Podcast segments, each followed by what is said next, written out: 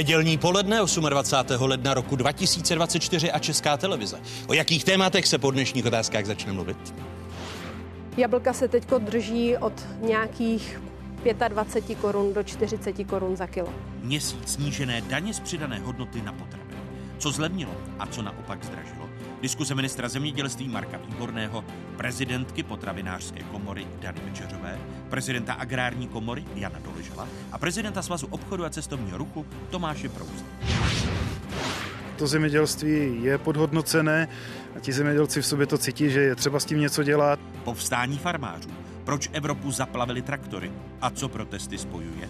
Další téma dnešních otázek projekt eura je, řekněme, možná více perspektivní, než to, kdybychom euro neměli. Ostatně 20 z 27 zemí dneska v eurozóně je. Euro nebo koruna?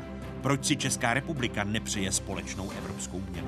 Diskuze viceguvernérky Centrální banky Evy Zamrazilové a náměstka ministra financí Marka Mory. Vítejte a hezkou neděli vám všem divákům jedničky z Pravodajské 24. Vstupujete do jedinečného prostoru pro diskuzi. Protesty zemědělců se šíří Evropou. Francouzští farmáři blokovali dva týdny důležité silniční tahy. Vadí jim finanční zátěž a přísné ekologické normy. Chtějí ku příkladu pokračování daňových úlev na naftu. Proti škrtání naftových dotací se protestuje i v Německu. Nespokojení farmáři v půlce ledna vyrazili do ulic, mimo jiné i Berlín zaplavili traktory. Tento týden den zablokovali traktory, provoz také na více než 250 místech po celém Polsku. Protestující nesouhlasí se zemědělskou politikou Evropské unie a obávají se mimo jiné dovozů z Ukrajiny. Český ministr zemědělství Marek Výborný požádal v sobotu svého francouzského kolegu o ochranu českých autodopravců v souvislosti s prvně zmíněnými protesty. Po sociálních sítích kolují záběry incidentu řidiče jednoho postiženého českého kamionu, který převážel rajčata z Maroka Maroka.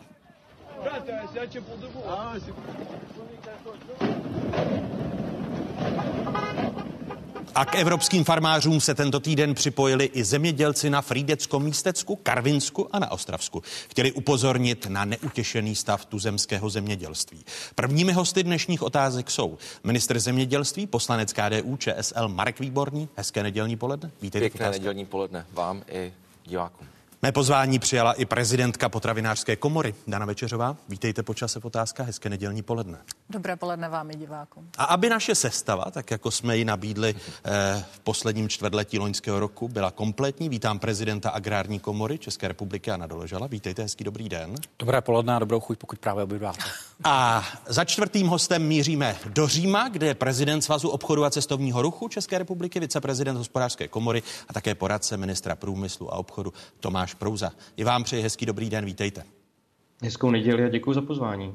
Pane ministře, začnu u vás. Když jste v sobotu kvůli protestu francouzských farmářů, respektive napadení eh, toho českého kamionu převážejícího rajčata z Maroka protestoval nebo se ohradil u svého francouzského kolegy, jak rozšířeným jevem je napadání právě českých řidičů kamionů? Není to jenom o českých řidičích. Já jsem měl informace, které jsem měl potvrzené i od eh, našeho zastoupení u Evropské komise a vlastně to potvrdil i samotný můj francouzský eh, kolega, ministr zemědělství, že skutečně v uplynulých dnech při těch protestech ve Francii došlo opakovaně k napadení eh, řidičů kamionů, kteří převážejí zemědělské komodity. Možná je tady dobré připomenout, že to není jenom otázka toho, že se dovážejí například rajčata v tomto zimním období do České republiky, ale i z České republiky se naopak vyvážejí i zemědělské komodity právě do Francie, do Španělska, do dalších států, čili ono to je obousměrné, ale pro mě není důležité, jestli to byl jeden kamion nebo deset, eh, ale... Eh, to, že... namítli, že to může být důležité, protože na celou tu věc upozornil váš stranický kolega, europoslanec Tomáš Zdechovský a psal v množném čísle a nakonec se ukázalo, že jde s největší pravděpodobností pouze o jednoho eh, českého řidiče kamionu. Vím, že večer probíhala ještě komunikace i se Združením dopravců Česmat. Pravděpodobně těch eh, incidentů eh, na eh, francouzské půdě bylo, bylo více, ale pro mě je důležité to, jak mě včera zareagoval můj francouzský kolega, já se to velmi vážím, protože on skutečně potvrdil, že k těm incidentům došlo a že to pro ně je něco, co je zcela nepřípustné a že požádal francouzského ministra vnitra, aby francouzská policie bezpečnostní služby konali tak, aby k těmto incidentům vůči zahraničním přepravcům skutečně nedocházelo. My máme potvrzené podobné incidenty vůči eh, belgickým eh, dovozcům, polským dovozcům. To prostě, myslím, nepatří. Jakkoliv já vůbec nespochybnuju právo eh, francouzských farmářů protestovat, jenom chci zdůraznit, že česká vláda nikdy neuvažovala o tom, že bychom redukovali nebo zrušili zelenou naftu pro naše zemědělce. To opravdu v úmyslu nemáme. Považujeme to za jeden z pilířů té podpory, která v České republice do toho agrárního sektoru směřuje. Jinými slovy, očekáváte, že už žádný takový incident, kdyby francouzští protestující zemědělci napadali eh, tuzemské dopravce převážející potraviny, že už k ním nedojde? Ne, tak eh, asi známe mentalitu francouzů. Eh, oni jsou geneticky velmi často zaměření právě na tyto protesty a ty protesty často potom se radikalizují, čili to já neumím tady říct, to už k tomu už nedojde. Pro mě byla důležitá opravdu v řádu desítek minut reakce mého francouzského kolegy ministra zemědělství, který mě ubezpečil, že kontaktoval ministra vnitra a požádal ho, aby byly tyto incidenty prošetřeny a aby, pokud je to možné, k ním eh, dále nedocházelo. A říkám, tím pro mě ta věc je, eh, neříkám, že vyřešena, kdyby se samozřejmě to násilí eskalovalo nebo cokoliv, tak to budeme řešit ne jako minister zemědělství, jako vláda, eh, minister dopravy, ministerstvo zahraničních věcí, s kterými jsme také byli v kontaktu. Podle mého názoru je potřeba se za dovozce v tomto případě postavit.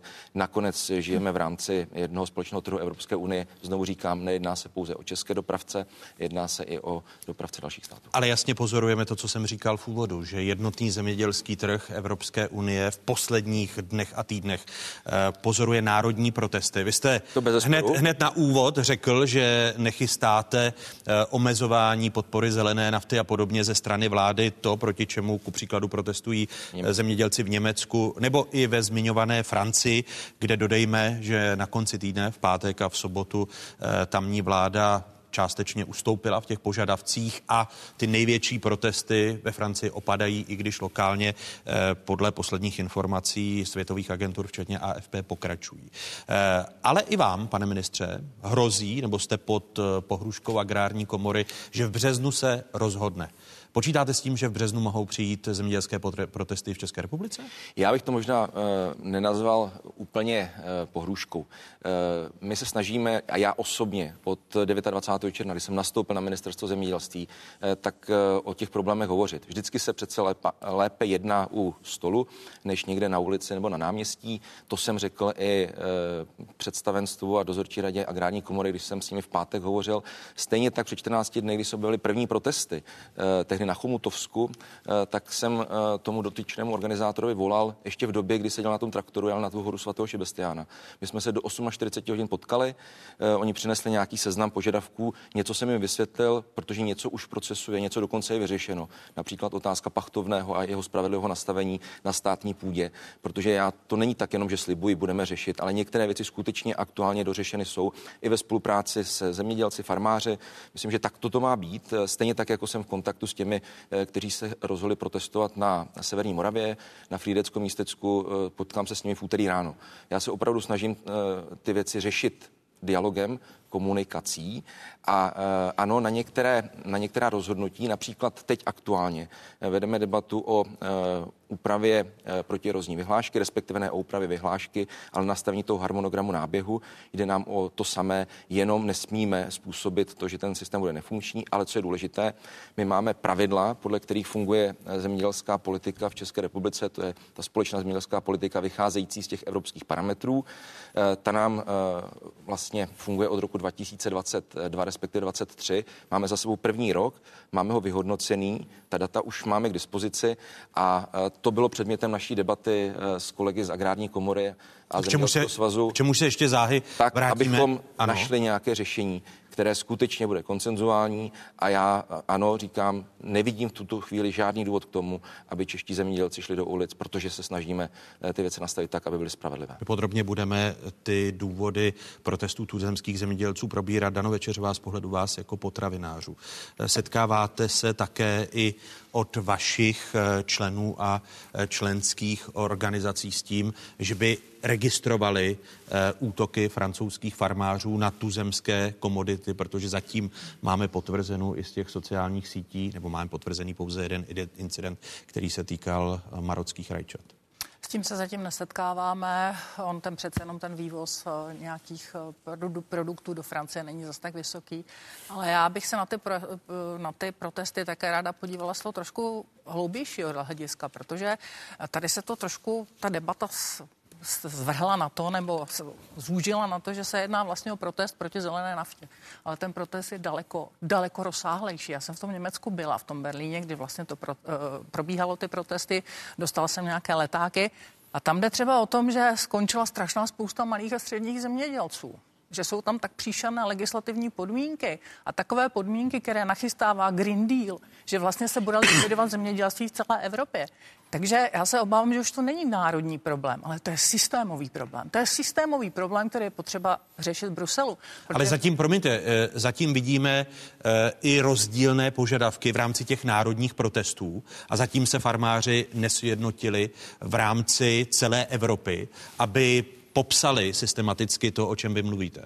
Já si myslím, že to je otázka času, protože všichni, ta zelená nafta, to je samozřejmě jedna věc. Druhá věc jsou ty uh, předpoklady, jak by vlastně se měl obírat Green Deal, to znamená omezování uh, živočišné výroby, uh, omezování pesticidů, omezování prostě využívání uh, běžných konvenčních plemen na ty národní. A to samozřejmě ohrožuje zemědělskou výrobu, snižování rozměru zemědělské výroby. Vždyť se vemte, že ty první předpoklady o Green Dealu byly ty, že se tady sníží produkce. Sníží se tady produkce jak živočišná, tak ale i rostlina, ovoce, zeleniny. A my se staneme zrázem z vývozního kontinentu na dovozní. A budeme to dovážet ze třetích zemí, kde nemáme absolutně kontrolu. Takže já si myslím, že jenom otázka času. A myslím, že pan prezident mi v tomhle dá za, za pravdu, kdy se ty zemědělci skutečně v té Evropě sednotí udělají nějaké desatero, dvacatero, nevím, podmínek, které potřeba, aby se splnila, aby to tady fungovalo. Eh, záhy Jan Dolžal dostane slovo ještě, ale otázka do Říma na Tomáše Prouzu, prezidenta Svazu obchodu a cestovního ruchu. Eh, když se, pane prezidente, vy podíváte na ty protesty, eh, které se dotýkají i tuzemských přepravců, jsou podle vás oprávněné nebo ne? Um, já si myslím, že nejsou, protože pokud se díváme na vlastně situaci evropského zemědělství. Ty firmy rozdělně nejsou chudé. Pokud někdo končí, tak velmi často jenom ty podniky fuzují třeba do větších. A vidíme, že ty velké, velcí producenti potravin nemají žádné problémy. Tam, kde je možná výrazně větší problém, tak to jsou ti menší zemědělci, rodinné farmy, ale tam to velmi často, když se pám třeba i například Česka, není o výši dotací, je to o zbytečné byrokracii, o tom, že ve chvíli, kdy ten menší farmář chce růst, chce třeba začít sám produkovat, prodávat ze dvora, okamžitě na něho zaklekne stát, dostane se po tu velmi tvrdou eh, byrokratickou mašinérii a proto často říkají, no dobře, my radši zůstáváme jenom pěstovat základní komodity, abychom právě nenesli tyhle ty výrazné byrokratické rizika. Takže možná to, o čem se máme bavit, je také možná místo změny dotačních systémů výrazné omezení byrokracie. Ostatně něco z toho, eh, pokud vím dobře, zvedal i pan minister Výborný eh, tento končící týden v Bruselu na Radě ministrů zemědělství. A druhá věc, opravdu podívat se na to, kam půjde české a evropské zemědělství za 15-20 let. Vidíme masivní dopady klimatické změny eh, na jihu Evropy, velmi rychle ty změny přijdou i do Česka. A to, co mi tady vlastně strašně chybí, je, trávíme spoustu času debatou o zelené naftě a neřešíme to, co třeba za 15-20 let vůbec půjde v Česku pěstovat a co už nepůjde. My se i toho dotkneme té byrokracie a e, řekněme konkurence schopnosti tuzemského zemědělství, což pak souvisí s cenami potravin, o čemž také budeme diskutovat v dnešních otázkách. E, logicky tedy, pane prezidente, doložila otázka na vás, e, která se týká toho, proč zatím ty protesty nejsou celoevropské a ta hrozba, vůči ministru Výbornému a, a současné vládě, že v březnu se rozhodne, jestli budete i vy po vzoru Němců, Francouzů protestovat. Já bych se tady možná uh, trochu ohradil uh, proti výroku pana ministra, který říkal, že čeští zemědělci nemají důvod protestovat. Já myslím, že těch důvodů máme spoustu, uh, co nás spojuje s našimi kolegy, ať už je to Německo, Francie nebo Polsko, je skutečně obrovská míra byrokracie, další neustálá omezení. A my se tady skutečně bavíme o tom, že zemědělci mají být kontrolováni v tom, jak a co produkují produkují, jestli tedy nedělají živočišnou výrobu přes příliš. Máme tu povinnost nechávat pole ladem, zatím je to 5%, ale hovoří se o tom, že to bude až 10%. Trošku paradoxně na těchto polích, která jsou ladem, musíme samozřejmě platit pachtovné, musíme tam samozřejmě platit dneska zvýšenou daň z věcí v rámci konsolidačního balíčku. Takže těch problémů je opravdu, opravdu celá řada. Za jak pravděpodobné byste označil, že se nakonec ministrem Výborným březnu... Na druhou stranu, ano. Odpověste mi nejdříve na otázku, že se s ministrem Výborným březnu eh, nedohodnete a že oni zemědělské protesty budou i v České republice. Na druhou stranu, pan minister má pravdu v tom, že tady je celá řada věcí, která lze ovlivnit pouze na národní úrovni a o těch jsme se vlastně bavili v pátek na našem představenstvu a tam si myslím, že to je na relativně dobré cestě. My jsme se dohodli kolektivně, že eh, panu ministrovi dáme ještě určitý prostor na to, aby eh, se našla koaliční schoda, protože takzvaný ten strategický plán nebo jeho modifikaci musí odeslat Česká republika do určitého data do Bruselu. Do té doby si myslím, že není dobré, abychom se bavili někde v ulicích, ale abychom skutečně byli toho jednacího stolu. Myslím, že je i velmi těžké, jak si tady veřejnosti vysvětlovat problematiku dotací. Ono obecně i to, co tady řekl pan, pan Promiňte, k tomu se dostaneme. Můžete mi odpovědět na tu základní otázku, tam se po třetí a doufám, že naposled. No. E, za jak pravděpodobné byste označil, že v březnu k těm protestům dojde? Když se podíváte na problémy na národní úrovni a pak na té celoevropské úrovni, o čemž mluvím. Já, eh, já si myslím, že to je vysoce pravděpodobné, že dojde k protestům. Otázka je, eh, jaké ty protesty budou. Já prosazuji to, aby ty protesty byly koordinované v celé Evropě, abychom si řekli, co skutečně můžeme změnit na společné zemědělské politice. No a jestli budou protesty na úrovni Česká republika, respektive tedy eh, proti, proti vládě nebo respektive proti vládní zemědělské politice, tak to bude záležet na tom, jestli se s panem ministrem dobereme k nějakému kompromisu. Jinými slovy, podle vás ty protesty téměř jistě budou v březnu, ale myslíte, že budou na celoevropské úrovni, k nímž se připojí i tu přesně, Přesně tak, tady jsou partikulární problémy, mluvila o tom paní, paní Večeřová i pan Výborný, eh, to znamená takové ty záležitosti jako zelená nafta v Německu, eh, určité eh, možná i vztah malou obchodu a, a zemědělců právě třeba ve Francii, nicméně jsou tady ty celoevropské a to je především opravdu vysoká míra byrokracie, evropská zelená dohoda a musím říct, že i velmi nízké ceny zemědělských komodit kvůli bezcelním dovozu. To jsou věci, na kterých si myslím, že se musíme tady v České republice spojit. Všichni zemědělci, ať jsou v agrární komoře, ať jsou v zemědělském svazu, asociaci soukromého zemědělství, protože my vždycky říkáme, že jsme sami sobě největším nepřítelem. Tady konec konců platí to rozděl a panuje tady každý mluví o tom, že malí, střední, velcí, ne, ty problémy máme všichni a musíme je začít řešit. Ale na některých problémech se neschodnete, což budu ilustrovat malý, velc, malý versus velcí. Přebujela byrokracie, eh, to už tady padalo i od Tomáše Prouzy, nízké výkupní ceny rostlinných a živočišných produktů, zábor zemědělské půdy pro výstavbu a dotační politiku, problémy, které tu zemské farmáře na severu Moravy přiměli právě tento týden protestovat. Celý ten systém těch dotací je opravdu jenom eh, nařizování a těch, těm, těm zemědělcům eh, přikazovat a nakazovat, co mají dělat, co nemají dělat, ale křiví to trh, eh, není to zrovna o těch dotacích jako takových. Pochopitelně, když v okolních zemích mají vyšší ty dotace a můžou dělat levnější ty produkty, tak ta konkurence, ta konkurenceschopnost je o to složitější. Pane ministře, začnu vás. Počítáte s tím, že s největší pravděpodobností se v březnu dočkáte protestů tuzemských zemědělců a půjde i o koordinovanou akci s Evropou? E, mají na to právo, ale znovu opakuji. Eh, pojďme se bavit o tom, co těmi protesty kdo získá, jestli není lépe si sednout za jednací stůl. My to děláme samozřejmě. A já myslím, že tady ty konkrétní výsledky jsou. Vy jste zmínil tři věci před chvílí. Byrokracie? Byrokracie. Tak tady co já vy uděláte podepisuju, já podepisuju to, co tady zaznělo uh, od uh, pana prezidenta Prouze, od pana prezidenta Doležala a budu úplně konkrétní. Uh, z mé vůle, z vůle České republiky jsme v úterý na jednání Rady ministrů v Bruselu zemědělství měli zařazený mimořádný bod a to byly právě kontroly které trápí zemědělce v rámci toho monitoringu eh, půdy, který děláme satelitně. Absurdní situace. My jsme minulý rok říkali zemědělcům v celé Evropě, digitalizujeme, budeme zjednodušovat, ubydou kontroly.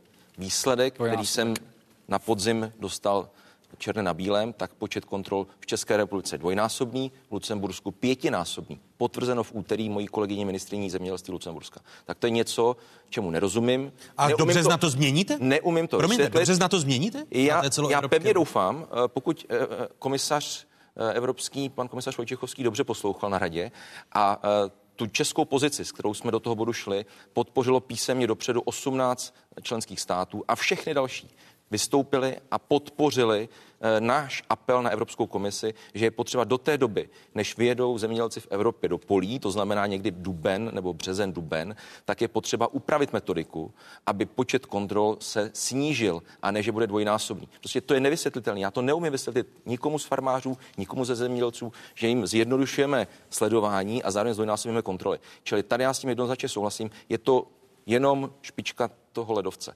A e, v tom budeme pokračovat i na té národní úrovni. Já mám na ministerstvu e, trochu aktivizovanou teďka antibyrokratickou komisi. V tom nesedí úředníci. V té komisi sedí farmáři, zástupci nevládních organizací a už mám první sadu podnětů, kde můžeme něco změnit, nařízení vlády, vyhlášku ministra. Já jsem připraven, pokud to bude možné v rámci předpisů, které máme, tak skutečně dělat aktivní kroky k tomu, abychom ubírali by- byrokracii v rámci celého agrárního sektoru. Je to něco, na Jste, čem se tady jste, to, úplně jste, všichni, jste, jste to schopen, shodneme. pane ministře, splnit do března?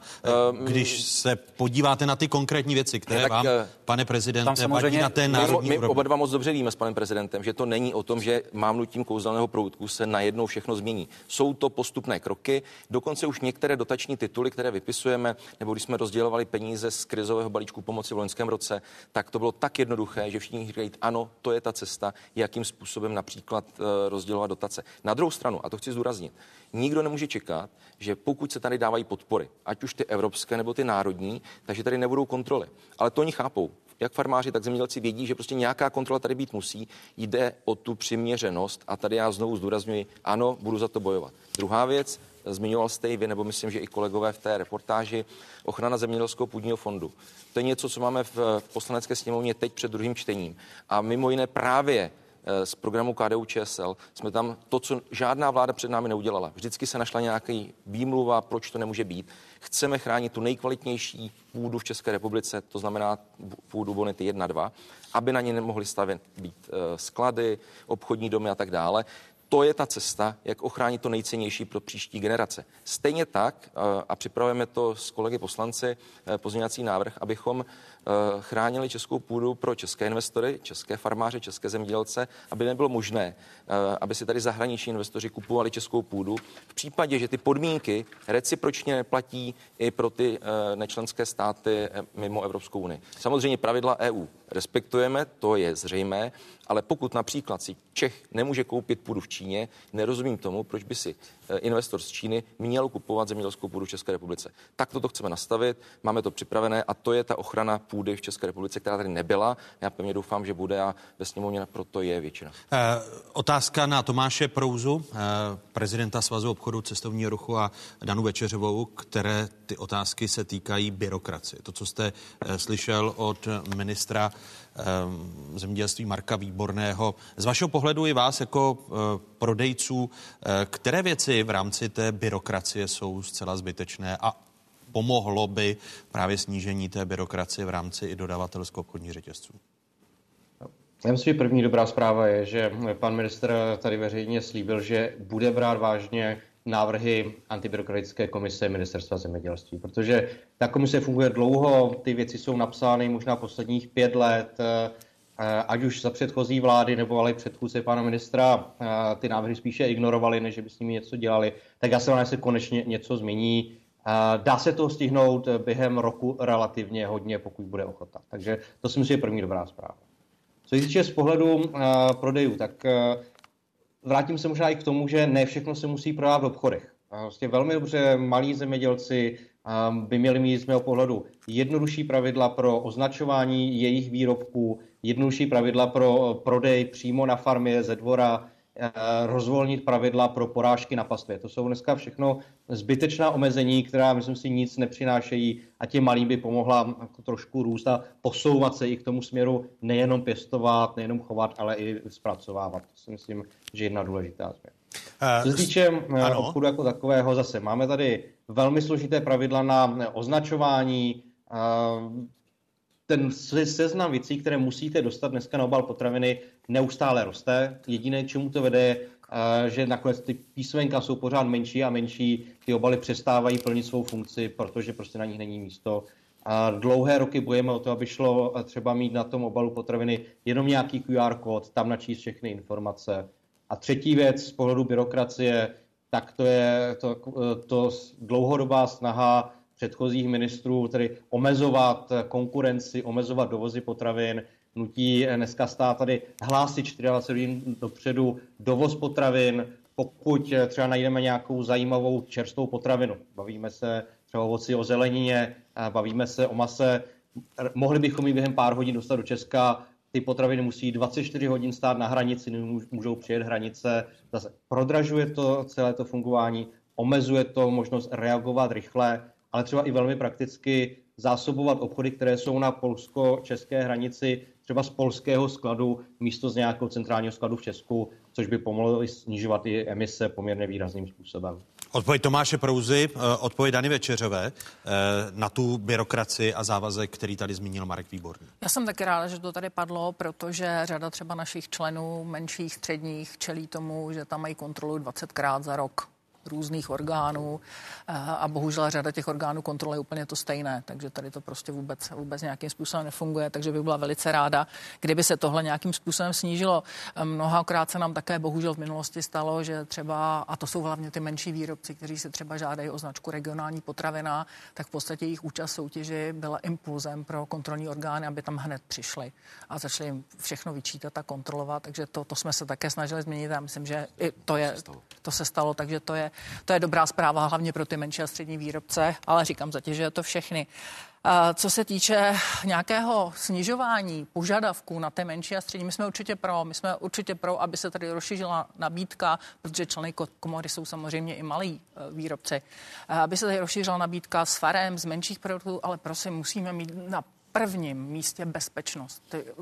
I když to produkuju ze dvora, i když to produkuju kdekoliv, musí to být bezpečné. Eh, ale paní eh, prezidentko, my tady máme jednu ukázku. Toto je himalajská sůl a on o tom eh, mluvil de facto Tomáš Prouza. Himalajská sůl hrubrozna. A teď se podíváte, co v himalajské soli najdete, kde je upozornění, výrobek může obsahovat.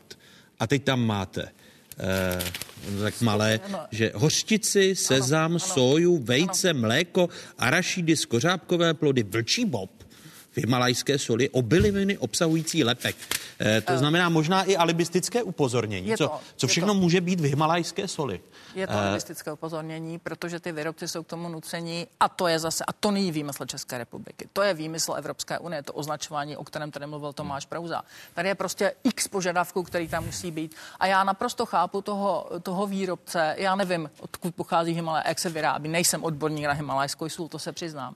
Ale on se tím v podstatě chrání, protože skutečně tam můžete mít jakýkoliv příměs a jakmile vám potom, takže tam radši uvedu všechny alergeny, než aby mi potom někdo chytil za to, že jsem tam nějaký nedej bože měla, protože jako ta kříživá kontaminace, tady k tomu říkám, neznám výrobní proces. Ale ještě jsem se chtěla zmínit, takže říkám, označování je skutečně problémem Evropy pojďme to tady zase, musíme to řešit v Bruselu, nemůžeme to řešit na české hmm. úrovni. My nemůžeme si tady změnit pravidla označování, když po nás ta Evropa chce něco jiného. Tak jenom reakce Marka Výborného, jestli toto je možné změnit. Tomáš Prouza mluvil o QR kódech a, a, a, a z pohledu i, i dovozců a, a prodejců, co by se... Skutečně, pokud jde o označování potravin, tak to lze změnit pouze celoevropskou dohodou. To není výmysl eh, ministra zemědělství v Čechách, to není výmysl naší vlády, ale to je skutečně na báze těch evropských eh, předpisů a eh, pokud bychom toto chtěli změnit, musíme to změnit na té celounijní úrovni. Ale jestli mohu dvě poznámky k tomu, co říkal Tomáš Prouza. Já jsem rád za tu pochvalu té antibyrokratické komise, skutečně beru to vážně a Teď mám už první eh, sadu připomínek na stole, budeme je skutečně aktivně řešit. Ale eh, pokud jde o eh, například porážku na pastvě, tak opět i pro Tomáše Prouzu dobrá zpráva. Veterinární zákon půjde teď, novela veterinárního zákona půjde teď do procesu. Počítáme s tím, že porážka na pastvě bude možná za jasně stanovených podmínek, za veterinárního dohledu, ale bude to možné právě ve prospěch těch malých farmářů, aby mohli zjednodušit i dodávání masa na trh a tak dále. Co já ale musím vždycky garantovat jako minister zemědělství, je ta kvalita a bezpečnost. O tom tady mluvila paní prezidentka, to zůstává, za to já totiž nesu osobní odpovědnost, proto na tom spolupracujeme třeba i se státní veterinární zprávou.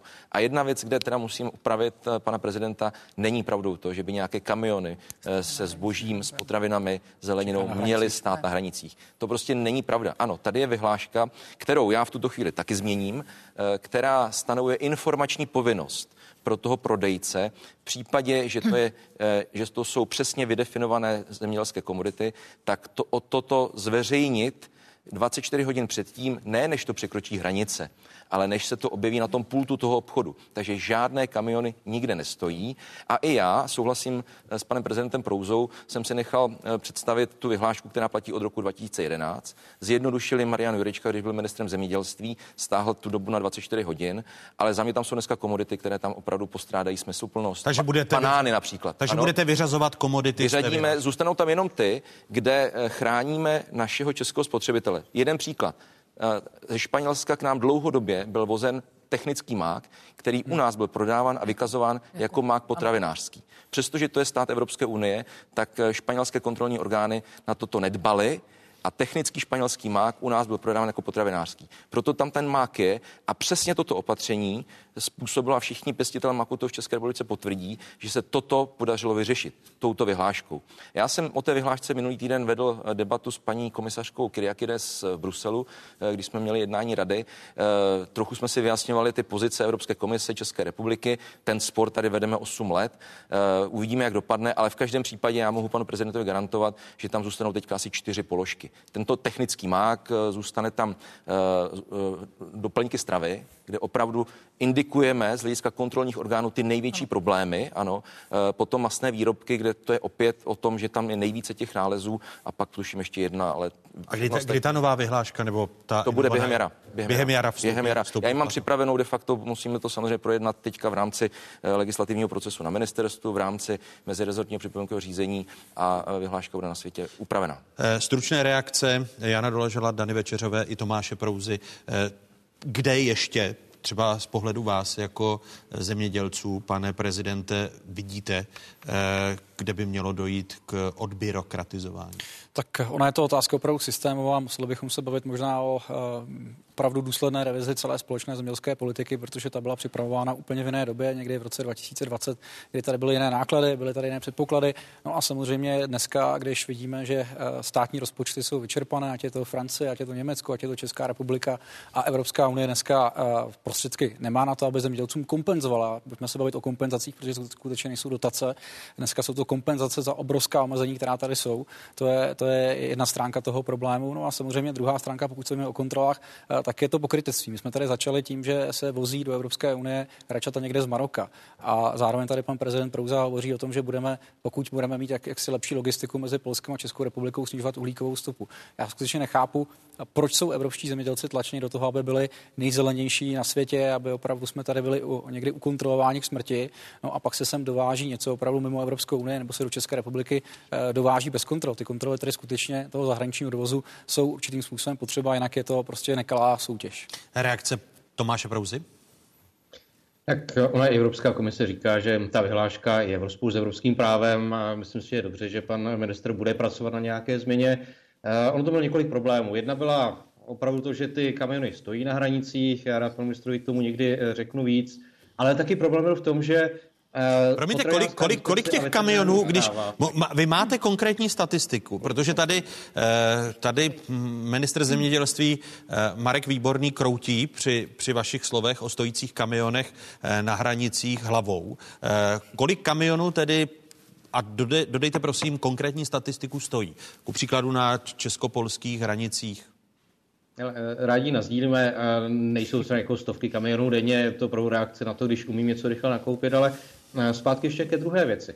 Eh, na tu hlášku dozoru se dozoruje jak potravinářská inspekce, tak veterinární zpráva.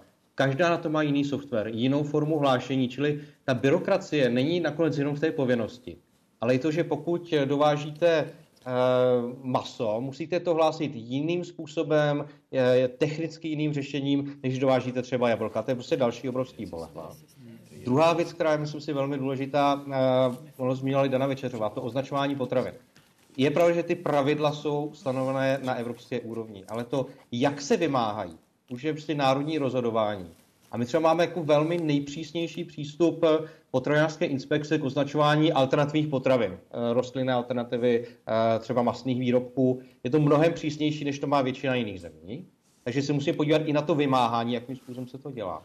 A třetí problém, který jsme měli relativně nedávno, a já doufám, že už se nebude nikdy opakovat, Je, když předchůdcem pana ministra Výborného chodil do médií a říkal, já budu posílat kontroly do obchodu, dokud nezlevní. Čili to politické zaklekávání za politickým cílem je opravdu, doufám, minulost. Myslím, že to prostě byl jeden extrém, ke kterému se doufám skutečně nikdy nevrátíme. Odpověď Marka Výborného? Tak eh, celá vyhláška o oznamovací povinnosti je nastavena na jeden elektronický systém. Pan prezident to moc dobře ví. A znovu opakuji, žádné kamiony na hranicích nestojí. To možná bylo před rokem 2017, když tam bylo 48 hodin. Hmm. To se stihnout možná nikdy nedalo. Ale teď to opravdu problém není, protože znovu opakuji, ta oznamovací povinnost se počítá od okamžiku, než je to na tom pultu toho Albertu tady v Praze nebo v eh, Budějovicích nebo v Pardubicích, kdekoliv jinde. Eh, pokud jde o ty alternativy, které tady byly zmíněny, tak tady já musím říct, že budu dbát na to, aby tady nebylo možné zaměňovat eh, například produkt, který je čistě so, na sojové bázi, za, za ten, který je maso. maso. To podle mě jako, jako něco nepatřičného. Já jako zákazník, teď nebudu jako minister zemědělství, ale já jako zákazník chci vidět, že si kupuju párek, ano. který je skutečně párkem, to znamená je na té masné uzenářské bázi, a ne, že to je nějaký sojový produkt. Jako jo. Takže tady u toho my o tom vedeme debatu, teďka mimochodem i e, v rámci ministerstva zemědělství a s dalšími, ale tady já bych byl teda velmi přísný, protože to je i o nějakém, řekněme, klamavém přístupu k tomu spotřebiteli. Já nemám nic proti alternativám, ale nech je to potom označováno tak, jak se má. To znamená, ano, nech tady máme hmm. produkty na bázi soji, na bázi dalších alternativních e, komponent, ale potom ať je jasné, co je uzenina, co je maso a co je sojový produkt. Ještě reakce Rady Večeřové, k, ať ukončíme tuto část a přejdeme k dotacím a financování společné zemědělské politiky? Já s tím určitě souhlasím s tím označováním alternativních potravin. To byl také důvod, proč je na potravinářské komoře založena už dva roky platforma pro alternativní potraviny, kde se právě bavíme o, těch, o záležitost označování, protože tady je opravdu snaha některý, některými i výrobci nadnárodními, protože to se týká hodně nadnárodních výrobců, označovat prostě ty, tyto alternativní, tomu říkáme imitace, potraviny, jako, že vlastně ten spotřebitel na první pohled nepozná, že si kupuje něco, co je vlastně na rostlinné bázi a není to konvenční potravina. Takže tady souhlasím, že to musí být řádně označeno. Co se týče nějaké snížení byrokracie, tady je potřeba, aby se Evropa skutečně podívala na vyhlášku 1169 na o označování, protože tady jenom přibývá povinností, co musí být všechno na obalu, ale nikdo za těch 10-20 let nezhodnotil, jestli tam opravdu všechno musí být, jestli náhodou není, není možné z toho, z toho něco odstranit. A k těm dovozům, jak tady říká pan prezident Prouza o tom, že stojí kamiony na hranicích, je potřeba si uvědomit, proč ta vyhláška kdysi byla přijata v roce 2011, to bylo za, myslím, za Petra Bendla, který byl na ministerstvu zemědělství, kvůli tomu, že tenkrát byla strašná spousta kaus právě u masných e, výrobků a masa, že to bylo salmonella, byly tam ty porážky v Polsku, byly tam ty porážky vlastně porážky, mrt, využívání mrtvých zvířat. Byla tam technická posypová stůl. A tahle ta vyhláška i doteď má vlastně tu informativní povinnost. To znamená, že my chceme vědět, co, co nám sem, co se sem vozí a v jakém množství.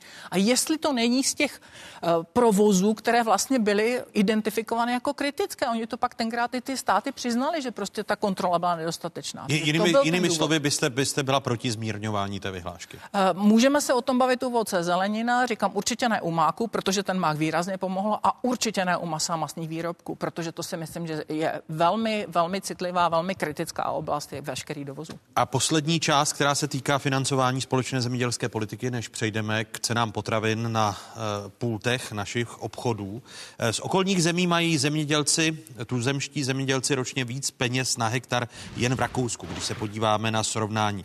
V přímých platbách dostávají 256 eur na hektar ročně, provozní platby neboli investice jsou na 196 eurech za hektar. A k tomu rakouská vláda v rámci spolufinancování dává 199 euro na hektar. Tuzemští zemědělci mají v přímých platbách 234 eura na hektar, investice skoro 80 eur na hektar a česká vláda k tomu v rámci spolufinancování dodává skoro 134 euro na hektar. Zemědělci z ostatních sousedních zemí České republiky dostávají po sečtení všech forem financování méně než tuzemští zemědělci. A navíc v rámci spolufinancování provozních plateb patří Česká republika k těm zemím, které posilují tento pilíř podpory nejvíce. Když se podíváme na srovnání, tak Česká republika vedle Slovenska, Lucemburska, Rakouska, Finska. Jinými slovy, pane prezidente Doležele, eh, tady na celoevropské úrovni si tuzemští zemědělci podle těch dat, eh, která jsme si v týdnu jako redakce otázek ověřovali u ministerstva zemědělství, tak si nemáte načtěžovat v tom evropském srovnání. To bych, to bych rozhodně neřekl. A tady mám eh, čísla přímo od Evropské komise. Je to srovnání tzv. těch strategických plánů, o kterých jsme tady před chvilkou mluvili. Tady můžeme vidět, že Česká republika má základní podporu na hektar zhruba 67 euro. Já myslím, že to vychází zhruba asi 72, ještě tam byly um, mírné, mírné přesuny. Když se podíváme třeba do Německa, tak tam je ta základní platba pro udržitelnost 147 euro, takže tam ten rozdíl je skutečně značný. Pak se můžeme bavit o tom, jak, jak jsou ty peníze rozděleny. Můžeme si vzít jako příklad takzvaná ekoschémata, to znamená tu nadstavovou platbu, uh, kde má Česká republika podíl obálky 30%. Některé jiné členské státy mají pouze 15%. To je, uh, to je poměrně výrazný rozdíl. Já to říkám proto, protože v minulém roce Evropa měla výjimku na takzvané ty úhory, tedy bylo je možné výjimečně produkčně využít. Bylo to možné v Německu, bylo to možné ve Francii, nebylo to možné v České republice, protože u nás jsou bohužel ta ekoschémata nastavena takovým způsobem, že pokud by zemědělec tyto úhory osel, a sklidil, a tak by vlastně přišel o další platbu. To znamená, on by byl ještě více znevýhodněn proti tomu Němci.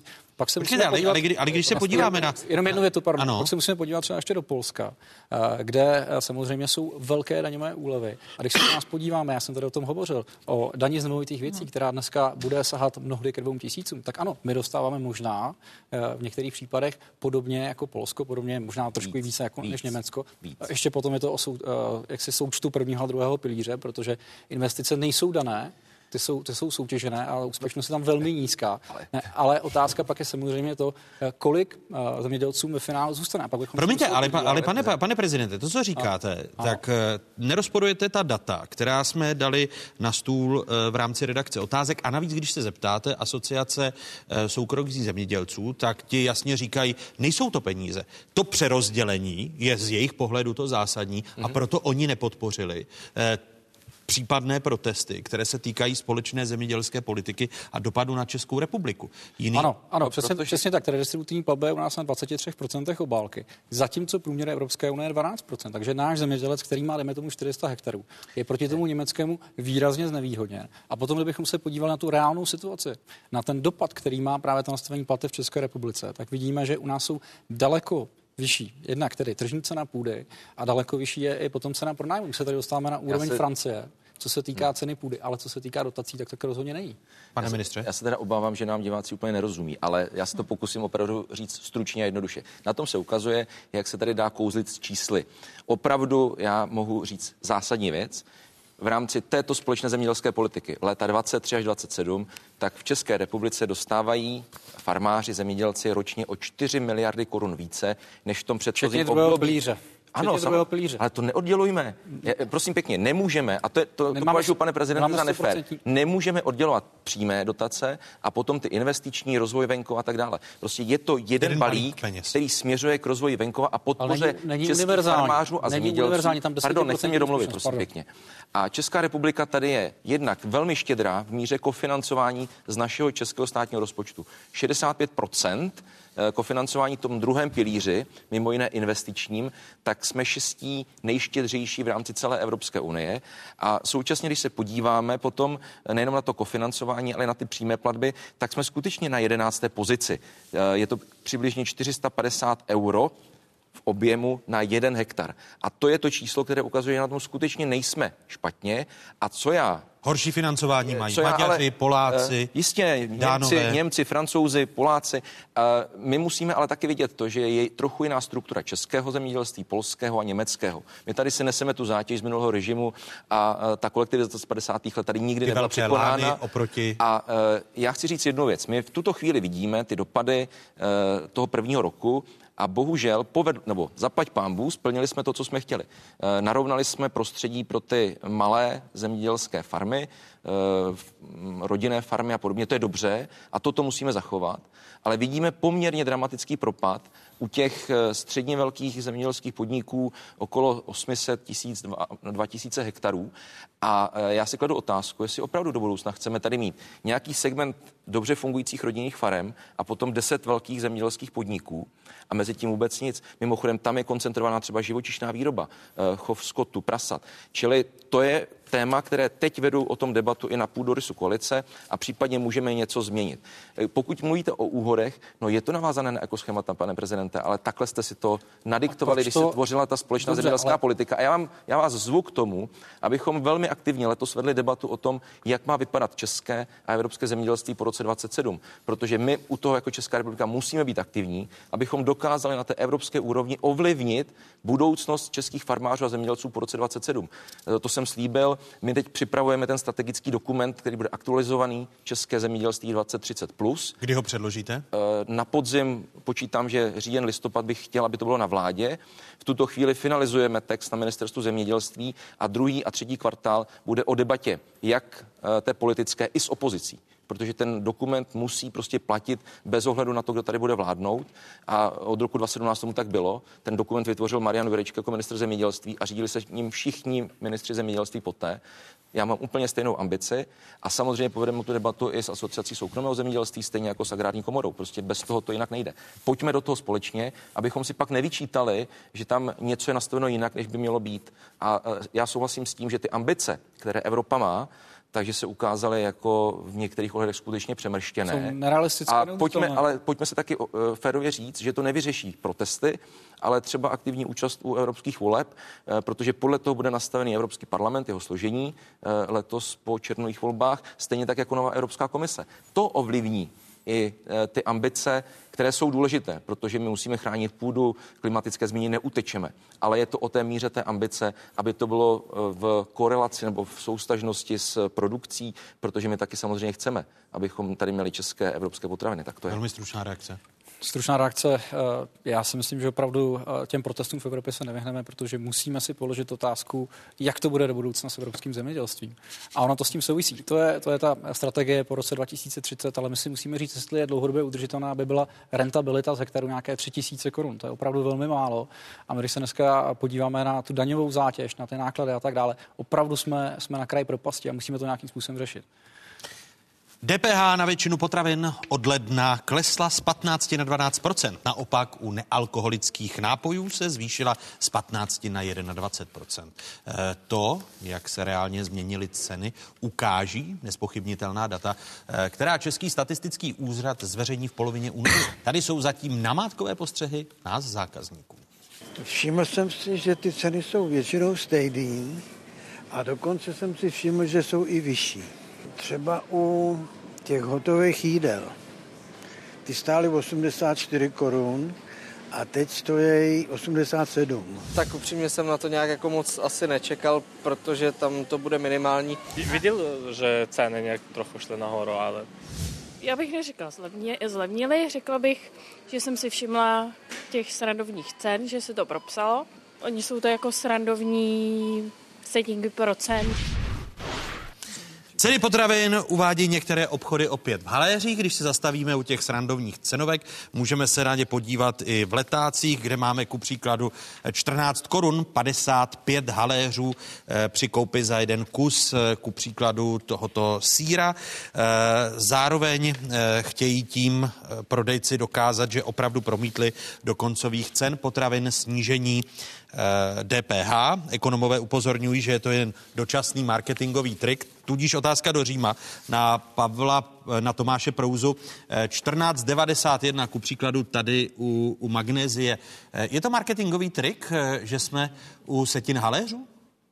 Mhm. Není to marketingový trik, je to přesně jenom snaha ukázat, že skutečně se ta nižší DPH promítla do konečné ceny. Samozřejmě Kdyby šla uh, ta DPH z 15 na 5 nebo z 15 na 0, uh, asi bychom nepotřebovali haléře, ale když se posune z 15 na 12, tak když si vezmu rohlík za 2,90, tak nová cena díky než, nižší DPH je 2,81. A my jsme tady několik měsíců bavili s panem premiérem, s panem ministrem uh, o tom, uh, jak se promítne nižší DPH do cen. Slyšeli jsme výkřiky spousty opozičních politiků, některých pop ekonomů, kteří rádi chodí do některých televizí, kteří říkali, nic se nestane, nic se nezmění, tak tady je to vidět. Ale opravdu se bavíme o změně DPH o 3% body. Což pokud se do těch cen promítnout, tak to znamená návrat k těm haléřovým cenám, případně k různým deseti haléřům, protože historicky ceny potravin byly buď to něco 50 nebo něco 90, teď se vrací i jiné desítky haléřů. A ne, nemůžete tím rozlob, rozlobit zákazníky, protože obchodníci nám jako zákazníkům garantují, že jakmile platíme kartou, tak jsme i u těch setin haléřů, ale kdo platí nákup hotově, tak má smůlu, protože se zaokrouhluje. Ano, ale zaokrouhluje se až ta konečná cena, či není to tak, že by se zaokrouhla každá položka na účtu. A zaokrouhluje se jenom ten konečný součet, pokud platím hotovosti, takže konečném důsledku, pokud platím hotovosti, můžu buď to přijít o 49 haléřů, nebo můžu vydělat 49 haléřů, ale není to tak, že by se zaokrouhlo u té každé jednotlivé položky. Pane ministře, eh, když se podíváte na ty, na ty letáky, leták opět jsme sbírali v průběhu, v průběhu týdne eh, letáky. Vy vnímáte eh, ty setiny procent v rámci poklesu daně z přidané hodnoty na potraviny jako marketingový trik? Já to vnímám jako realitu a mě to nějak neuráží. Jako klíčové to, co potom platíte za ten nákupní košík přece. Ale já mám radost z jedné věci, že to, co jsem říkal, myslím i tady u vás v pořadu někdy 4. prosince, eh, takže se skutečně naplnilo. Já jenom ukážu to, co říkal Tomáš Prouza. Eh, tady mám titulky, 4. prosinec, řetězce od ledna potraviny zase zdraží, tohle je 8. prosinec, obchodní řetězce chystají další zdražování, 4. prosinec potraviny se od ledna zdraží, no a 3. ledna řetězce hlásí zlevnění tisíců položek. Jak dlouho jim to ale vydrží? No tak to možná naznačuje to, že jedna vlašťovka jaro nedělá. Já jsem opatrný, nicméně musím tady férově přiznat, že to, co jsem říkal já na začátku prosince, že tady není žádný důvod k tomu, aby řetězce no, prodejci Eh, zdražovaly potraviny, eh, tak a bylo mi říkáno všemi, včetně pana prezidenta Prouzy, v žádném případě zdražíme o 7, o 10, o 15, eh, protože tady někdo něco řekl, tak se no, Tomáš, Prva, Tomáš Prouza odkazoval i na potravináře no, v rámci, nasmlouva, pravda, ale to nebyla pravda. v rámci nasmlouvávaných cen. To byla nějaká debata mezi prodejci a potravináři, do toho já vstupovat nechci. Pro mě je důležité, že to, co jsem říkal, není tady žádný důvod ke zdražení, tak se stalo. Ceny jsou stabilizované, a e, Myslí, mě... Myslíte, pane ministře, že budou dlouhodobě, protože já podle doufám. průzkumu Českého statistického úřadu, já jsem zmiňoval, hmm. že celý ten eh, nákupní koš a ceny potravin v lednu jak to skutečně hmm. u mnoha položek se dozvíme v polovině, v polovině února. února. února. A podle průzkumu Českého statistického úřadu z minulého týdne 11 ze 13 sledovaných potravin oproti loňskému prosinci zlevnilo. Ku příkladu máslo, vejce, zdražení z těch dvou položek jsou, jsou zatím jenom, jenom brambory. Eh, vy očekáváte, že to zlevnění bude eh, dlouhodobější, jinými slovy, že ten tlak na ceny potravin a jejich pokles bude pokračovat z vašeho pohledu? Tak ukázalo se, že v okamžiku, kdy o tom problému se začalo veřejně hovořit, kdy jsem na něj poukázal i veřejně a v médiích, tak skutečně to vedlo k tomu, že si tady nikdo nedovolil zneužít tu situaci a ceny zdražit. A to není jenom otázka 3% dolů na DPH, ale ty otázka všeho, veškerých dalších vstupů, které do toho eh, přináleží. A znovu říkám, eh, budu velmi ostražitý, jak se ceny potravin budou vyvíjet, ale ten důvod tady pro zdražování nevidím, ale budu poctivý. Já tady taky nevidím nějaký dramatický, eh, dramatickou možnost k tomu, aby ceny dále klesaly. Je totiž pravdou to, že my nemáme nejdražší ceny v Evropě, pokud jde o potraviny. Ale to, na co se teďka musíme soustředit, je celá ta vertikála od toho farmáře, zemědělce, přes toho případně zpracovatele, pokud tam je, když to není třeba ovoce a zelenina, až po to prodejce. A ta musí být nastavena spravedlivě. A to je ten důvod, proč eh, vážně hovoříme o eh, pravidlech hospodářské soutěže, o tom, zda antimonopolní úřad koná tak, jak má, anebo se jenom trošičku alibisticky schovává za veřejné zakázky, které řeší, které řeší, ale jako by trochu neřešil to druhé, co má na starosti v kompetenci, a to je právě hospodářská soutěž a férová pravidla. Takže to jsou ty důvody, které nás k tomu vedou, protože, protože mimo jiné zachování stability cen bude dané i mírou konkurence na českém trhu. Nejenom v rámci obchodu, ale i v rámci samozřejmě potravinářského sektoru. To je zjevné. Mimochodem, tam, kde máme dneska silný oligopol, eh, pekařství, mlékárenství a mluvím tady jmenovat ty firmy náležející eh, jednomu známému eh, dnes politikovi. Tak, Mluvíte o Agrofertu? No jistě, jistě, samozřejmě, ale zase poctivě není to jenom Agrofert. Tam, kde prostě ty oligopolizaci dochází i v rámci potravinářství, tak samozřejmě ten tlak na to, aby se udržely příznivé ceny, je menší, protože tam vždycky dojde k nějaké dohodě, eh, na kterou já nemám žádné důkazy, ale je zjevné, že, ta, eh, že potom to držení přiměřených cen pro toho zákazníka je složitější. Ale to, je, to jsou ty věci, které si musíme nastavit i v rámci pravidel eh, například eh, zákona hospodářské soutěži. Vy jste, Dano Večeřová, tady před koncem roku v otázkách zmiňovala, že dojde ke zdražení některých komodit, ale zároveň na pultech vidíme vys mléko a, a zlevňování i mléka eh, v obchodních řetězcích, protože jste říkala, že některé energeticky drahé provozy budou výrazně zdražovat. K tomu zatím nedošlo. Proč? Nedošlo k tomu, my jsme se o tom bavili, protože vlastně to bylo v souvislosti s tím, jak energetický regulační úřad řekl, že se bude vlastně zdražovat eh, pro ty podniky, jak ta regulovaná složka té energie, tak ty obnovitelné zdroje. Došlo tak nějaké pomoci státu, která teda sice není významná, nicméně pomůže, ale řada zpracovatelů nějakým způsobem se s tím popasovala. Já jsem k tomu ráda. Jiný, Pro... Jinými slovy, neočekáváte další zdražení ku příkladu uh... mléka či jiných potravin ze strany potravinářů uh, ještě Já nemůžu průběhu... říct, co se stane v průběhu roku, protože Nemějde to v průběhu jsou... toho prvního čtvrtletí, uh, když se Nedomnívám se, že by tomu tak mělo dojít už z toho důvodu, jak, protože pan Prouza před Vánoce říkal, že no, potravináři chtějí 10 až 15% Já se si skutečně, my jsme uh, mluvili s řadou členů zase o těch menších až po ty, po ty velké. Nikdo z nich takový požadavek neměl. Naopak třeba v mlékárenství to dopadlo tak, že všichni museli zlevnit na nátlak obchodních řetězců. Takže se domnívám, že tady skutečně ten... Pro... Jsem ráda, že jsou stabilizované ty ceny, to určitě ano. Ale jak tady pan ministr mluvil o těch oligopolech, mně se to vůbec nelíbí, že se tady o tom... Tady máme největší zpracovatele mléka. Kdyby vás zajímal ten zmiňovaný, o který tady všichni mluví, tak ty jsou tady. To není žádný oligopol 7,6 a 7,2 to Mluvíte opravdu... teď o Agrofertu? Mluvím o jednotlivých mlikánách. Je to Olma a je to Tatra. Tak máme jich těch pět a ty tvoří ten oligopol. Takhle to bylo myšleno. Dobře, ale když... každý má úplně jiný sortiment výrobků. Takže žádná mlékána, a je to vidět přesně z toho, co jsem tady říkala. Žádná mlékárna nezdražila, všechny museli snížit. To znamená, že oni nemůžou, ne, nemůžou si určovat ceny na trhu, což pořádku, by bylo v pořádku. Což tak by jako teda... tlačíme na prodejce, tlačíme i na ty potravináře. To je totiž úplně stejný. A je, je, jediné, co z toho vyplývá, mimochodem, to je důležité tady říct, opravdu není problém u farmářů a zemědělců, protože tam ty výkupní ceny zůstávají plus minus na stejné úrovni. Teď se nám trochu zvedla výkupní cena mléka, ale je to dané tím, že jsme v lednu a jsou tam lepší složky.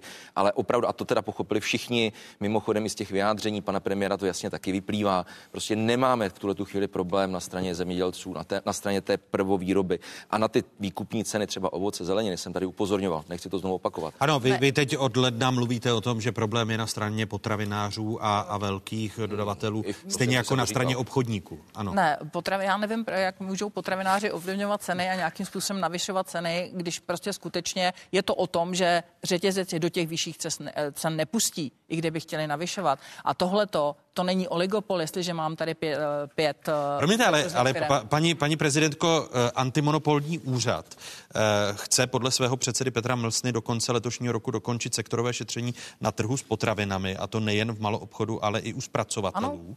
Ano. A naznačuje, že od začátku roku šetří jednoho zpracovatele i jednoho obchodníka. Otázka pro Tomáše Prouzu a reakce na slova ministra Marka Výborného, že nakonec tedy tedy nedošlo k tomu, eh, čím jste hrozil nebo před čím jste varoval v prosinci v tomto pořadu?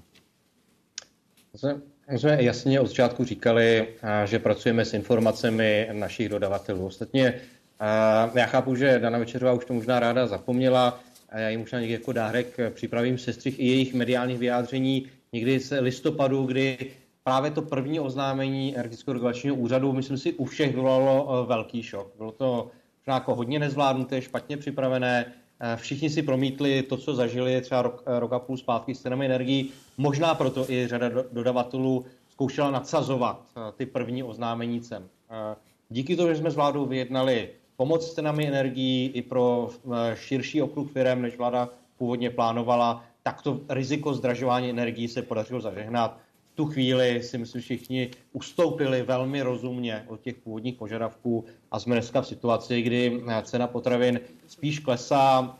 Vidíme to na tom vzorku Českého statistického úřadu, vidíme to i na datech Eurostatu, kdy zatímco v prosinci meziročně celé Evropské unii ceny potravin rostly asi o 5,5%, tak v Česku jako jediné evropské zemi ceny potravin v prosinci 2023 byly nižší než v prosinci 2022, o 1,1%. Čili my, já myslím, my už jdeme dobrým směrem, zbytek Evropy možná ještě bude chtít zažívat tu velkou inflaci. Myslíte, že nám to, že nám to promiňte, myslíte, a stručná odpověď, protože se rozloučíme za pár okamžiků s diváky jedničky, myslíte, že to bude i dlouhodobější trend uh, a že i v prvním čtvrtletí letošního roku dál budou ceny potravin klesat? Pokud stát skutečně vážně bude tlačit na konkurenci mezi dodavateli a nebude dělat umělé překážky eh, dovozu, tak bez pochyby ceny ještě půjdou o něco dolů.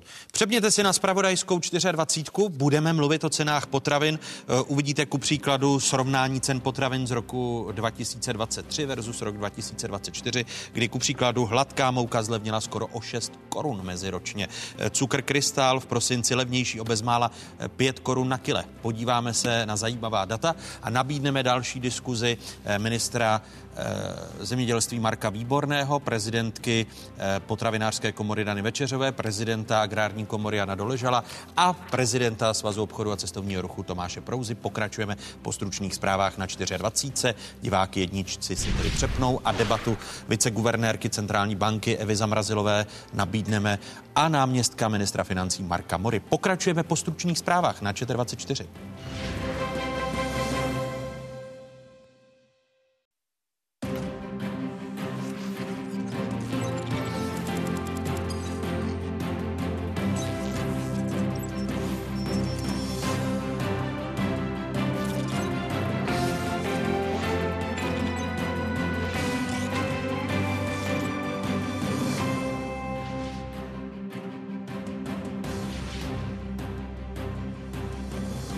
správné adrese, tady je zpravodajská jednička v zemi, tady je 24. České televize. O jakých tématech se po dnešních otázkách začne mluvit? Jiřínko, budeš jít nějakou uzeninu? Budu deset kašů. Dobře. Ostrov drahoty v Evropě. Pokračování diskuze Marka Výborného, Dany Večeřové, Jana Doležela a Tomáše Prouzy. Teď trošku tratíme na tom, že nejsme mezi zeměmi eurozóny, tedy že se nemůžeme podílet na těch rozhodnutích tam, o tom našem společném ekonomickém prostoru. Ostrov koruny v Evropské unii. Diskuze viceguvernérky Centrální banky Evy Zamrazilové a náměstka ministra financí Marka Mory. Ještě jednou hezké nedělní odpoledne vám všem divákům z Pravodajské 24. Stále jste v jedinečném prostoru pro diskuzi. Jak se změnily eh, ceny, maloobchodní ceny některých potravin během loňského roku? Podívejme se na data. Tady jsou data ČSU. Hladká mouka v prosinci eh, meziročně zlevnila o 6 korun. Cukr krystal byl v prosinci levnější o bezmála 5 korun na kile. Litr polotučného mléka lidé koupili na konci roku o 4, o 4 koruny levněji a 10 vajec o více než 19 korun levněji. Na Naopak, co podražilo? Vepřová plec byla v prosinci o 18 korun dražší a jablka o 5 korun dražší. U některých komodit eh, k tomu eh, zlevnění nedošlo. Drahé potraviny nic, co by politici v minulosti nezmiňovali, když se vrátíme v čase? V posledních dnech ale rychle rostou i ceny základních potravin jako chleba, pečiva, mléka, cukru. Jestliže dojde k omezení konkurence, jeho logickým důsledem, důsledkem je nárůst cen a v tomto případě cen potravin. Proč chcete zvýšit v době krize ceny potravin?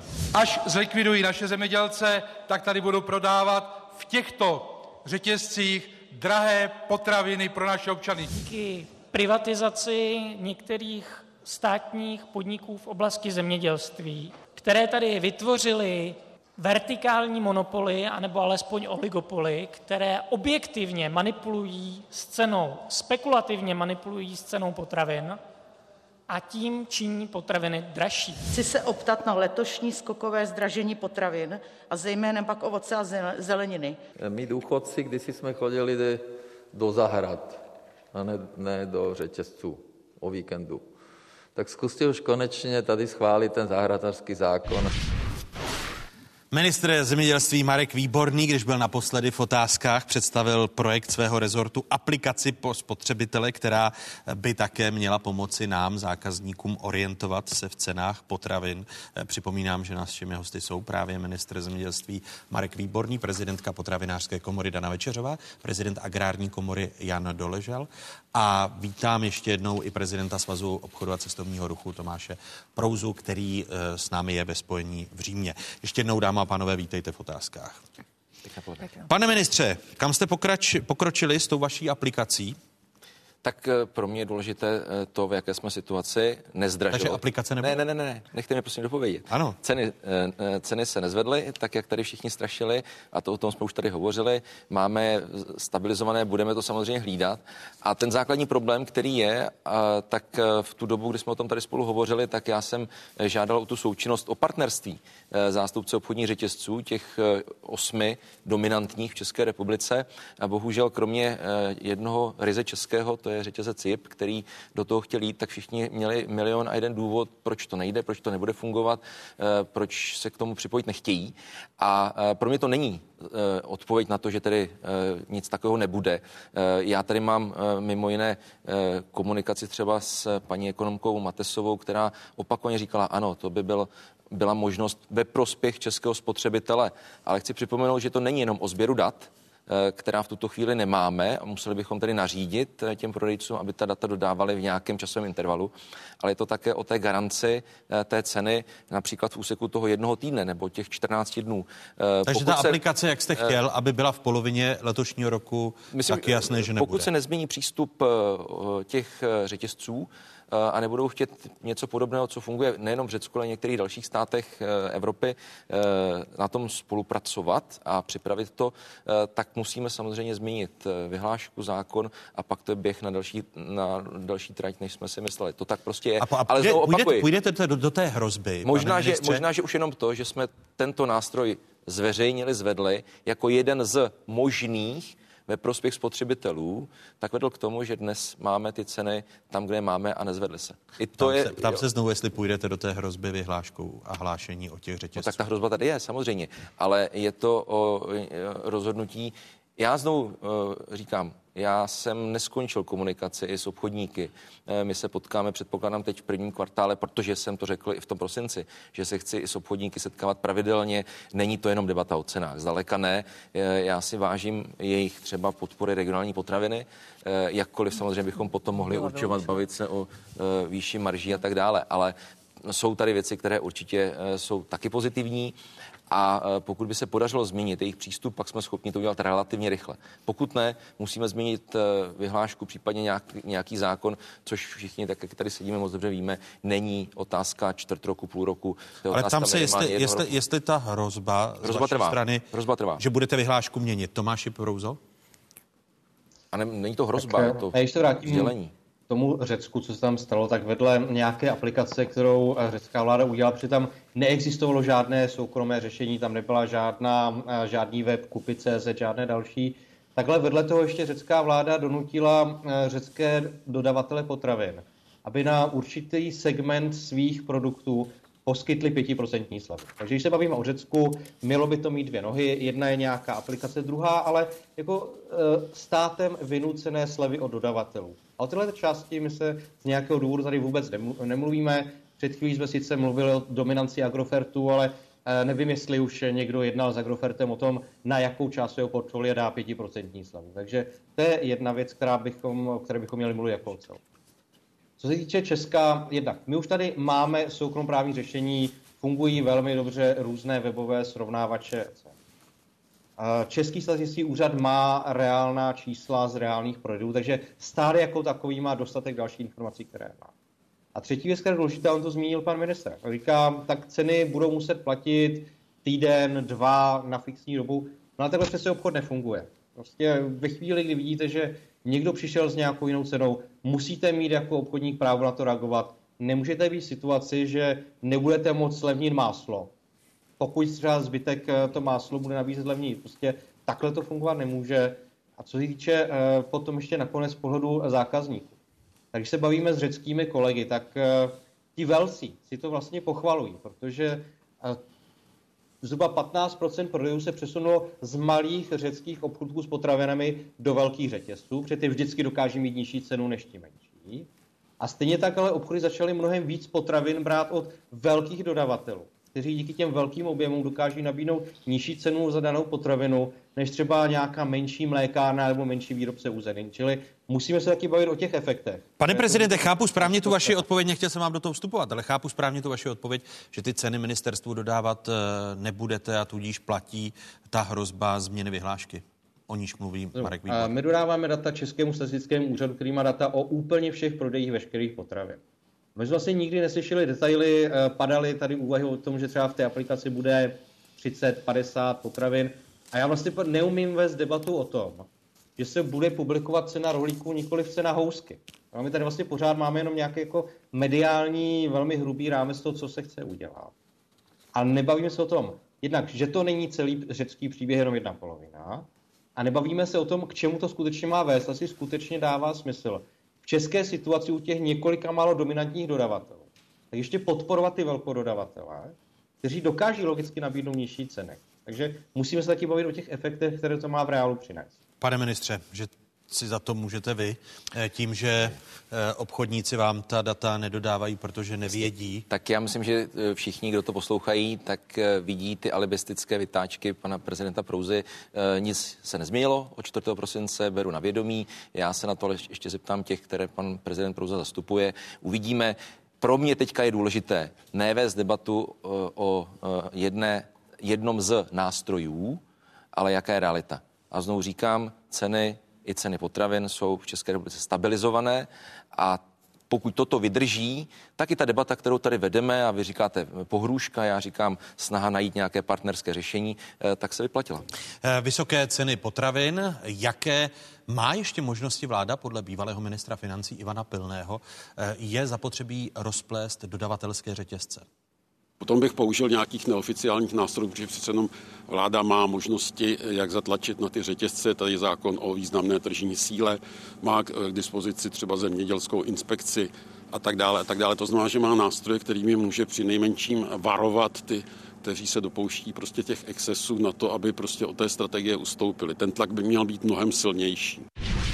17 dní stará slova ministr zemědělství Marek Výborný a ministr průmyslu a obchodu Josef Síkela eh, právě naznačovali také na začátku roku, pane prezidente Doležale, že si chtějí posvítit na fungování trhu. Když jsem v té první části otázek mluvil, že antimonopolní úřad chce podle svého předsedy Petra Mlsny do konce eh, letošního roku dokončit sektorové šetření na trhu s potravinami, a to nejen v malou obchodu, ale i u zpracovatelů. Eh, nemělo to šetření už dávno být hotové a zveřejněny jeho výsledky? Určitě, eh, já musím říct, že my jako zemědělci máme čisté svědomí. Já myslím, že to eh, dokládá i statistika, kterou vydává Český statistický úřad. Vidíme obrovské zlevnění na straně nás jako prvovýrobců. Bavíme se o desítkách procent, eh, například u pšenice je to 37 procent, u mléka 20 procent. No a v obchodech vidíme skoro téměř stejné ceny jako před rokem. Tady jsme hovořili o tom, že možná 1-2 procenta. Takže opravdu za námi ty ceny nejsou. Tady se hovořilo o zákonu o významné tržní síle a ten vznikl v podstatě proto, protože i na evropské úrovni bylo konstatováno, eh, že zemědělci dlouhodobě tahají za ten nejkratší eh, konec provazu a v podstatě eh, dostávají právě z toho trhu nejméně, respektive ten jejich podíl na tom, co platí, platí spotřebitele, opravdu, opravdu velmi malý. Pokud se máme bavit u pečiva, je to 5 až 10% pokud se máme bavit u těch mléčných výrobků, jak je to možná 10 U ovoce, zeleniny, to jsou věci, které tam dodáváme napřímo, tam je to nějakých 25% takže opravdu, pokud tady někdo prodává brambory za 25-30 korun a ten pěstitel dostane 8 korun, tak to není opravdu dlouhodobě udržitelná záležitost. A, a, a je podle vás e, realistické, nebo e, co si myslíte, že budeme rok čekat na výsledky sektorového šetření, které slibuje antimonopolní úřad, když o cenách potravin se v tomto pořadu i v rámci toho sestřihu se o něm bavíme už víc než 10 let?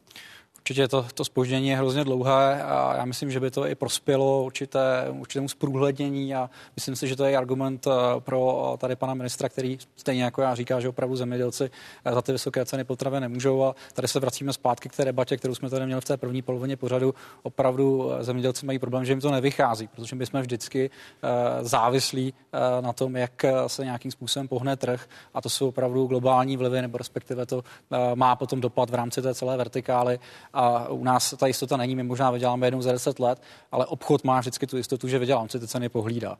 Takže tohle by měl ten, ten spotřebitel jednoznačně vědět a vidět. Pro vás, paní prezidentko Večeřová, dokončení toho sektorového šetření až ku konci letošního roku, podle slov Petra Mlsny? No, je to dlouhá doba, protože si myslím, že na tomhle se mohlo začít pracovat dřív, eh, mohlo se to dělat detailně, nemohlo se to dělat, nemuselo no, se má se to podle mě snad dělat průběžně, ne? Mělo, mělo by se to dělat průběžně, dělalo se to minulý rok vlastně na těch pět, pět základních komodit, kde se nic nezjistilo. Eh, nebo tedy zjistilo se, že vlastně za to nikdo nemůže. Eh, já nevím, jak dopadne ten cukr, eh, nevím, na, na, čo, na co míří vlastně teď to zjišťování, ten sektor, to sektorové zjišťování, ale domnívám se, že v podstatě zase vyjde z toho, to, co se udělalo toho sektorového řízení, řešení nebo průzkumu u těch malou obchodů, že je to zase všechno v pořádku, že my tady máme vlastně oligopol. Oligopol vlastně je, on je v pořádku, protože tady musí docházet k zneužívání a k tomu nedochází, protože pokud by docházelo, tak samozřejmě každý... Podle úhosu. Podle úhosu, kdo se, ale kdo se cítí, uh, jak si, že je podroben nějakému tlaku, tak může dát, samozřejmě může dát nějaký podnět. Uh, takže u řetězců je to v pořádku, je tam oligopol, dokonce je nám řečeno, že v Rakousku a v jiných státech je dokonce duopol, takže jsou na tom ještě v podstatě ne hůř, ale že je to úplně jiné než... No než ono se to takže... těch o, o oligopolů, když se podíváme na data podílu osmi největších řetězců na obchodním trhu v České republice eh, od roku 2005 do roku 2021, jak sami už vidíte, tak vzrostl z 55% na 75% eh, nárůst oligopolů i právě u potravinářů Tady jste se neschodla s ne. Eh, panem ministrem Výborným. Pa, pane ministře, je pro vás a máte vy k dispozici, když navrhujete jako vláda jméno prezidentu republiky, eh, šéfa antimonopolního úřadu. Vy máte k dispozici informace, které se týkají nastavení toho, toho obchodního řetězce a to, o čem mluvil někdejší ministr financí Ivan Pilný? Ne, nemám to k dispozici je to bohužel dané, nebo bohužel je to dané realitou, kterou v České republice máme. Antimonopolní úřad je nezávislý orgán a opravdu není řízený vládou. My tam samozřejmě můžeme vyzývat k sektorovým šetřením. Já jsem to dělal opakovaně. S panem předsedou Mlsnou jsem se potkal v létě, na podzim, teď na začátku roku. Máte ty výsledky? A ty výsledky nemám. Je, jenom jak je, jeden, jak je, jak jeden je to konkrétní možné? příklad. Sektorové šetření na jednu komoditu, cukr, zadal ještě můj předchůdce v únoru loňského roku. To je vlastně rok, to bude. Příští měsíc to bude rok, není nic. Pan předseda Mlsna mi 9. nebo 4. prosince, kdy jsme se potkali, mluvám se teď přesně, si to nepamatuji, tak řekl, pane ministře, zítra to zveřejním. No a e, tak já nevím, jestli v Brně je zítra e, za dva měsíce, nebo za půl roku, nebo za rok. Fakt tomu nerozumím. Já vím, že Brno, jste- je, vy jste Brno to- je Brno, ale vy jste- vy jste to e, urgoval? se nikoho dotknout. A tam, vy jste to jako- urgoval? Ne, samozřejmě, ano, opakovaně. A není, teď- i teď není, v lednu? Není, ano, já jsem s panem předsedou se potkal e, při tom jednání někdy 4. nebo 5. ledna, teď omlouvám se přesně, zase bylo to na začátku ledna, a ptám se, pane předsedo, tak kdy bude konečně zveřejněno to sektorové šetření cukru? Pane ministře, počkejte, počkejte, vydržte, bude to. No tak já fakt jako omlouvám se, tady nevím, ale co chci, co chci říct, my aktivně pracujeme jako vláda na tom, abychom uh, vytvořili jasné mantinely i pro antimonopolní úřad, uh, jakým způsobem má být výrazně aktivnější. A to jsme panu předsedovi řekli. plní v antimonopolní, rámci plní antimonopolní soutěže. úřad z vašeho pohledu roli. Když tady chceme rozplétat řetězec nebo řeť, obchodní, obchodně dodavatelské řetězce, eh, vy jste teď z toho vyjmul eh, zemědělce, říkáte, že problém je na straně potravinářů, po případě v Římě na straně eh, prodejců eh, a, a Tomáše Prouzy. Eh, podle vás funguje antimonopolní úřad, jak má, aby vy jste jako minister vlády měl podklady, v čem je problém? Nefunguje. Nefunguje v rámci té části, která se má věnovat hospodářské soutěži, nechám stranou veřejné zakázky, v rámci hospodářské soutěže nefunguje tak, jak má. A i to je jeden z důvodů, proč se bavíme o těch eh, nástrojích, parametrech, které by asi bylo záhodno upravit, eh, protože ono to je... Teď mluvíte o změně zákona? Mluvíme o změně zákona o hospodářské soutěži. Dokonce my tomu pracovně říkáme jako série opatření, možná můžeme ten zákon nazvat jako zákon pro posílení konkurence v české ekonomice. Říkám to jako pracovně v uvozovkách, protože eh, těch zákonů by případně eh, bylo na stole určitě více, zákon o cenách, zákon o ochraně spotřebitele a další. A ve finále by měl směřovat k posílení větší konkurence na českém trhu. To se netýká jenom potravin, to se týká například eh, služeb mobilních operátorů a mohl bych pokračovat dál, protože to je to, co u nás bohužel ze strany antimonopolního úřadu nefunguje tak, jak bych si já představoval. A neříkám to já jako minister, říkají to všichni další experti, ekonomové. A e, proto my na pana předsedu opravdu tlačíme, že musí začít trošku aktivně a ne se alibisticky vymlouvat, že to nejde a že k tomu nemá nástroje a podobně. Uvedu jeden konkrétní příklad. Dneska tady máme parametr e, dominantního postavení nastavený na 40%. E, a samozřejmě potom jeden velký potravinář třeba, který eh, má nějakou eh, dominanci na trhu eh, v rámci třeba zpracování masa uzenin, no tak pak si koupíte jednu masničku, jedno uzenářství, hop, hop, hop, a pak máte to dominantní postavení, které má potom ten negativní vliv na strukturu celého toho trhu a ve finále na ty ceny.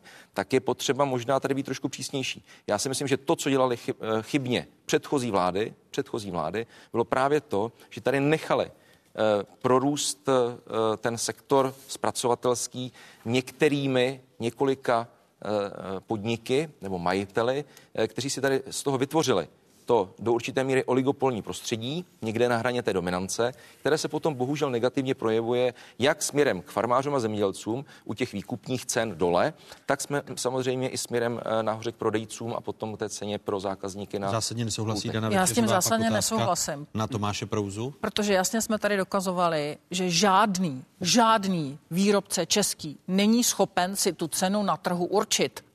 Nikdo to není schopen udělat všechny řetězce přinutili zlevnit. A jestliže má někdo dominanci, dominance jako taková není porušení zákona. To je prostě konstatování stavu.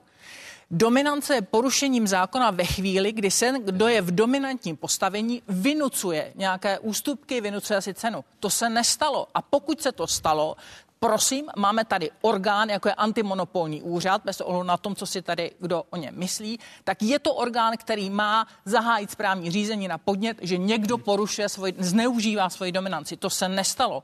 Prosím, tak se tady nebavme o nějakých spekulacích, že někdo má dominantní postavení.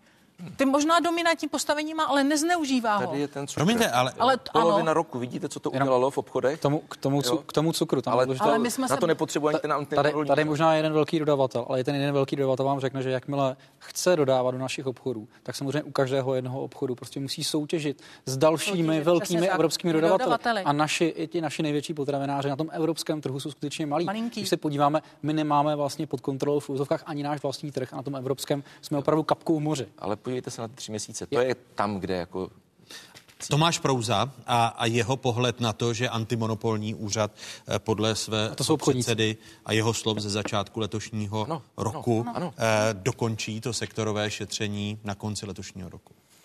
To jsou obchodníci. No, vždycky je lepší data mít, než je nemít. My tady možná roky ty data chyběly, tak eh, já do té debaty zkusím možná přidat dva, tři příklady z toho, kdo dodává do obchodu. Já jsem tím opravdu z pohledu toho, kdo jsou naši dodavatelé, co se týče eh, mléka, 90% dodávek jsou dva velcí dodavatele. Cukr, dvě největší české cukrovary, 85% dodávek do obchodu, ten největší má zhruba 70% trhu, proto taky, když se pak dívám na jeho hospodářské výsledky, a to je ta druhá metrika, tak eh, v krizovém roce, kdy byla nejdražší energie v historii, tak ten největší český cukrovar zdvojnásobil svůj zisk.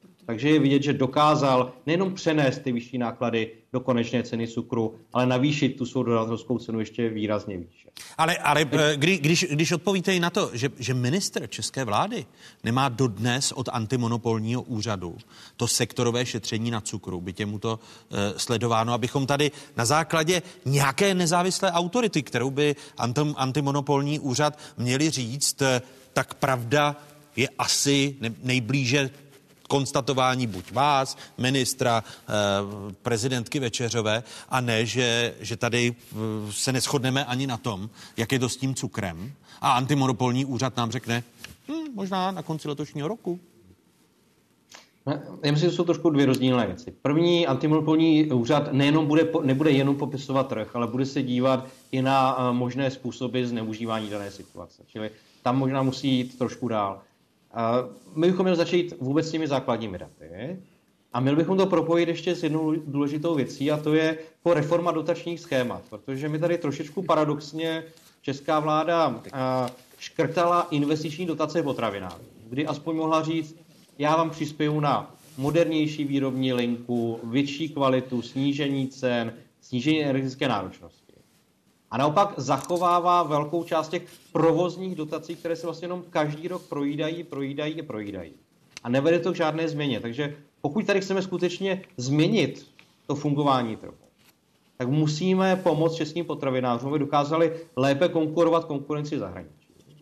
Aby ale jakoukoliv podmínkou, protože získají peníze od českých daňových poplatníků, bude nižší cena, vyšší kvalita, to už je nakonec na státu, aby si definoval, co za ty peníze chce. Ale my jsme tady v historické situaci, kdy stát jenom dává peníze a vlastně za to ani nic nechce. Odpověď Marka Výborného, protože končíme a budu rád, když budeme v té diskuzi pokračovat zase to, jak pan za dva měsíce. To, jak pan prezident Pruza neodpověděl, tak myslím naznačilo mnohé. Eh, a já bych opravdu eh, očekával a očekávám od antimonopolního úřadu, že se konečně začne férovém, dodržování férových pravidel hospodářské soutěže u nás věnovat. Eh, my jsme připraveni k tomu vytvořit i, řekněme, ten zákonný, ty zákonné parametry, ten mantinel, a znovu říkám, neděláme to, eh, protože bychom chtěli to mířit vůči potravinářům, vůči prodejcům, nedej bože vůči farmářům, zemědělcům, ale právě proto, aby eh, ten celý ferový řetěz nebo ta vertikála tady byla ve prospěch toho konečného zákazníka. Ne, že ceny budou padat, padat dolů ty musí zůstat tam, aby eh, to dávalo celé smysl, ale byly spravedlivé a ne, aby na tom zákazník, český zákazník tratil. Marek Výborný, ministr zemědělství, děkuji do Říma prezidentovi Svazu obchodu a cestovního ruchu Tomáši Prouzovi. Eh, v pražském studiu eh, byla prezidentka potravinářské komory Dana Večeřová. Děkuji. A děkuji i prezidentovi agrární komory Janu Doležalovi, že byl mým hostem. Díky, nashledanou. Krásnou neděli, nashledanou. Nashledanou. Ani po 20 letech členství v Evropské unii se v České republice neplatí eurem.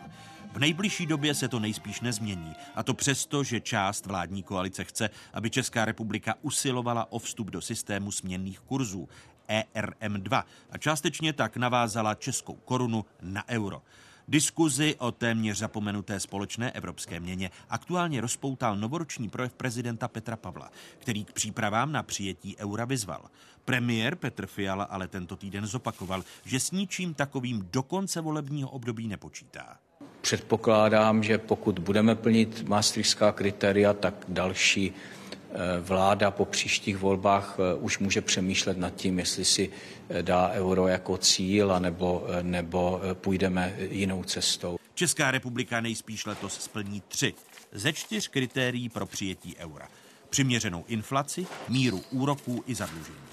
Myslím si, že my máme na to, abychom v nejbližší době eh, plnili maastrichtská kritéria, vstoupili do eh, RME 2, prostě zahájili ten proces eh, přijímání eura. Přesto vláda zatím nejmenovala a zdá se, že ani jmenovat nehodlá nového národního koordinátora pro vstup do eurozóny. Jestli se to opravdu nestane během těch příštích dvou let, tak to budu považovat za těžkou věřitelnou věc. A, a za hroznou škodu vlastně pro nás, pro všechny. Posledním koordinátorem pro zavedení eura byl do roku 2017 bývalý viceguvernér České národní banky Oldřich Dědek.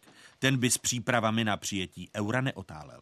Já bych jako se moc neohlížel na současnou situaci, těžkou situaci, která postupně odeznívá, ale díval bych se do budoucna, že od toho jsou prognózy, aby nám řekli, jaká, jaká bude kondice České republiky, dejme tomu ode dneška za dva, za tři roky. A pokud by byla dobrá, no tak potom se to sejde. Potom se sejdou ty dnešní přípravy, které se mohou realizovat za ty dva, tři roky a to spadne do hmm. toho příznivého období. Společný materiál České národní banky a ministerstva financí, který každoručně vyhodnocuje připravenost České republiky na přijetí jednotné evropské měny, by měl Fialův kabinet projednat během příštích několika týdnů.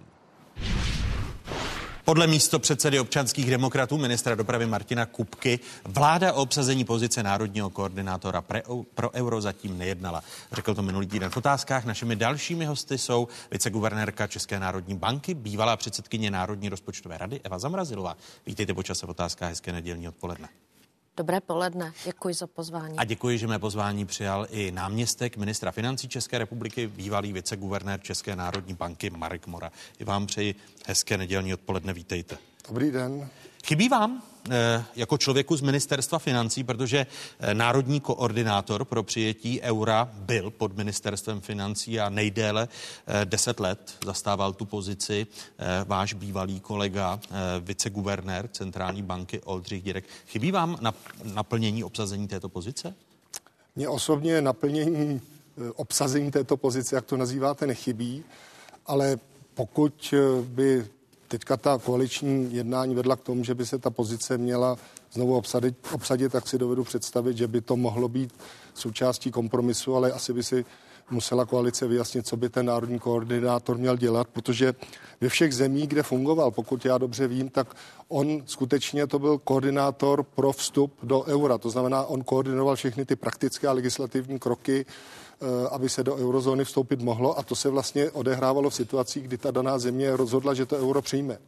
Ale my vlastně asi nevím, jestli rozhodneme teď, že chceme přijmout euro, tak ani nevím, jestli by mělo smysl takového koordinátora mít. Ale k Ale... příkladu, že vstoupím do vaší řeči, eh, svaz průmyslu a, a dopravy tlačí na to, že i ta věcná eh, debata pokud by byla autorita, jako, jakou byl ku příkladu Oldřich Dědek, který také e, pracoval v centrální bance a vy oba e, jste působili nebo působíte v centrální bance, že by to věcnosti té diskuze týkající se přijetí nebo nepřijetí eura pomohlo. Tak to jsou podle mě dvě odlišné věci. Jedna věc je to praktické naplňování té přípravy, koordinace praktických legislativních kroků, co všechno, jaké zákony by se museli změnit. Ono možná bychom si takovouhle prověrku e, měli udělat i před tím vstupem do toho RM2, takže v rámci toho by to možná dávalo smysl, ale úplně jiná debata pro mě je taková, jak vy říkáte, e, moderátor takové té věcnosti té debaty. E, to nevím, jestli nějaký nepolitický koordinátor může dělat a navíc bych si do, jako myslel, nechci tady zbytečně být jedovatý na svého ex-kolegu Oldřicha Dětka, ale proč jste to teda nedělo těch deset let, co on v té funkci byl? Proč jako už tehdy se nevyselektovala ta hlavní důležitá nosná témata a neřeklo se tohle tomu se věnovat nebudem, to jsou vyložené nesmysly a nebyla na tom nějaká taková větší celospolečenská schoda, protože dneska vlastně celá ta argumentace nebo ty argumenty nebo debata kolem eura je částečně velmi zmatená a myslím si, že obě strany používají někdy velice zavádějící argumenty. O odpověď je vy zamrazilové. Chybí vám to, že nemáme naplněnou pozici národního koordinátora eh, pro euro, eh, po čemž volá, volají ku příkladu zaměstnavatele, ale zároveň i část eh, koaličních nebo většina koaličních stran? Já myslím, že Marek to vystihl velmi dobře. Myslím si, že řekl úplně všechno podstatné. Určitě nelze říci, že by, že by tady ta pozice vysloveně chyběla. Ale co je důležité říci, je to, že pokud tady není datum vstupu do eura, tak nevím, jestli má smysl obsazovat tu pozici. To je věc číslo jedna. A další věc je, eh, že k tomu případnému eh, stanovení data vstupu eh, k přijetí eura do eurozóny by musela být širší politická schoda. Bez té to prostě nedává smysl, protože ten proces je dlouhodobý, náročný. Často slyšíme o tom eh, vstupu do eh, režimu směných kurzů jarem tu jako v podstatě o automatické věci, ale i to je eh, vážný krok s řadou, s řadou podmínek, které by musely být splněny legislativně. A tady vám přichází na řadu parlament, který ty změny neodsouhlasí bez toho, aniž by byla širší politická schoda nebo široká politická schoda a není nic horšího, než eh, nějaký krok vyhlásit, eh, k něčemu se přihlásit s tím, že v tom našem eh, volebním systému je potom vysoká pravděpodobnost, že to o dva roky později někdo zarazí, protože ten vstup do té eurozóny by určitě nešel stihnout za jedno volební období, protože minimálně dva roky by trval jenom ten samotná příprava eh, pro ten vstup do toho režimu eh, měnových kurzů. A v momentě, kdy jste v tom režimu, tak byste tam měl být co nejkratší dobu. A úplně to nejhorší, co by se nám mohlo stát, že bychom se do tohoto režimu, do toho mechanismu dostali a poté by nějaká nová politická reprezentace ten proces zastavila. On, on, protože tam jenom... každá zpráva, uh-huh. v jakém každý politický obrat může vlastně znamenat pozvánku pro spekulanty s českou měnou.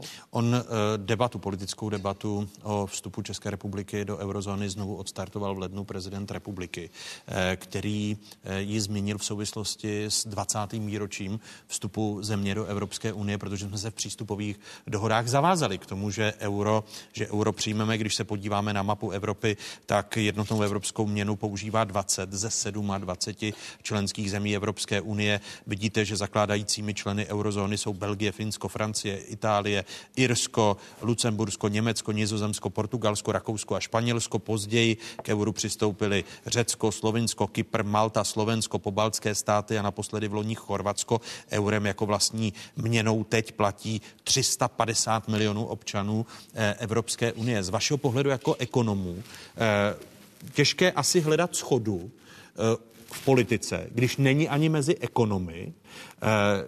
Co vám na té argumentaci o přijetí jednotné evropské měny a jejího vlivu na tuzemskou ekonomiku, protože od ledna slýcháváme e, ty argumenty, že kdybychom byli v jednotné evropské měně, nedržíme se tak dlouho s vysokou inflací v České republice. E, podniky a zástupci podnikatelů říkají, vysoké úrokové sazby, vysoká inflace, drtí tu zemskou ekonomiku, kdybychom byli v eurozóně, jsme na tom líp. Z těch ekonomických pohledů, v čem vám debata o euru přijde divná v České republice, když budu diplomatický? Eva Zamrazilová. Dobře. Eh, takže například eh, často se říká, že v momentě, kdybychom měli jednotnou měnu, potom by eh, podniky získaly peníze, kterými se musí vlastně hedžovat proti kurzovému riziku. Zajišťovat, česky tak, řečeno. Zajišťovat. A Jenomže tyto peníze dnes získávají vlastně banky, takže ty peníze by se jenom přesunuly, přesunuly e, z té škatulky bank do té škatulky těch nefinančních podniků. A pro ekonomiku jako celek by to vůbec žádné plus nebylo. Můžete mi říci, ano, ale banky odlévají své zisky do zahraničí. A já vám na to můžu říci, ano, většina exportérů, 85%, jsou firmy pod zahraniční kontrolou, které rovněž odlévají zisky do zahraničí. Takže z tohoto úhlu pohledu nula od nuly pojde. A takovýchto ty argumenty skutečně by se měly probírat, probírat poctivě a mělo by se říci, co všechno by bylo třeba hlavně pro ten vstup do té eurozóny udělat. A podle mě, už jsem říkala, že minimální podmínkou je ta politická schoda, tak, aby eh, ten delší pobyt v tu nenarušoval, nenarušoval, eh, nenarušoval prostě stabilitu české koruny. A druhá věc, která si myslím, je plnění těch podmínek, které nám vlastně Evropská komise neustále posílá v těch, v těch hodnotících zprávách, nejrůznější doporučení, což jsou vlastně naše domácí úkoly pro to, abychom případ, nejenom proto, abychom mohli dobře fungovat v eurozóně. Oni jsou to často smysluplné rady vlastně i pro ten, i pro ten nový růstový model české ekonomiky. Takže minimálně tam zaznívá absolutní nutnost stabilizace veřejných financí, protože tady vidíme, že i při té, i, i pokud by eh, reforma Mariana Jurečky, která bude brzy představena, i při té reformě eh, bychom maastrichtské kritérium prorazili někde, dejme tomu, nejpozději do deseti let. A to, a to maastrichtské kritérium veřejného dluhu by prostě mělo být dlouhodobě udržitelnou záležitostí. To... Ale krátkodobě my to splníme. Eh, když se podíváme, krátkodobě ano. Když se podíváme ale... na ta konvergenční kritéria, ano. známá jako maastrichtská kritéria. Krátkodobě dlouhodobě ano. Tak rozpočtová měnová, rozpočtová kritéria stanoví maximální výši schodku ano. státního rozpočtu a veřejného dluhu. To splníme letos. Měnová kritéria týkající se inflace, výše úrokových sabi, sazeb a stability měnového kurzu asi také letos, letos splníme. Eh, stabilita měnového kurzu se nedá hodnotit bez toho, aniž bychom byli v tom mechanismu těch směných kurzů.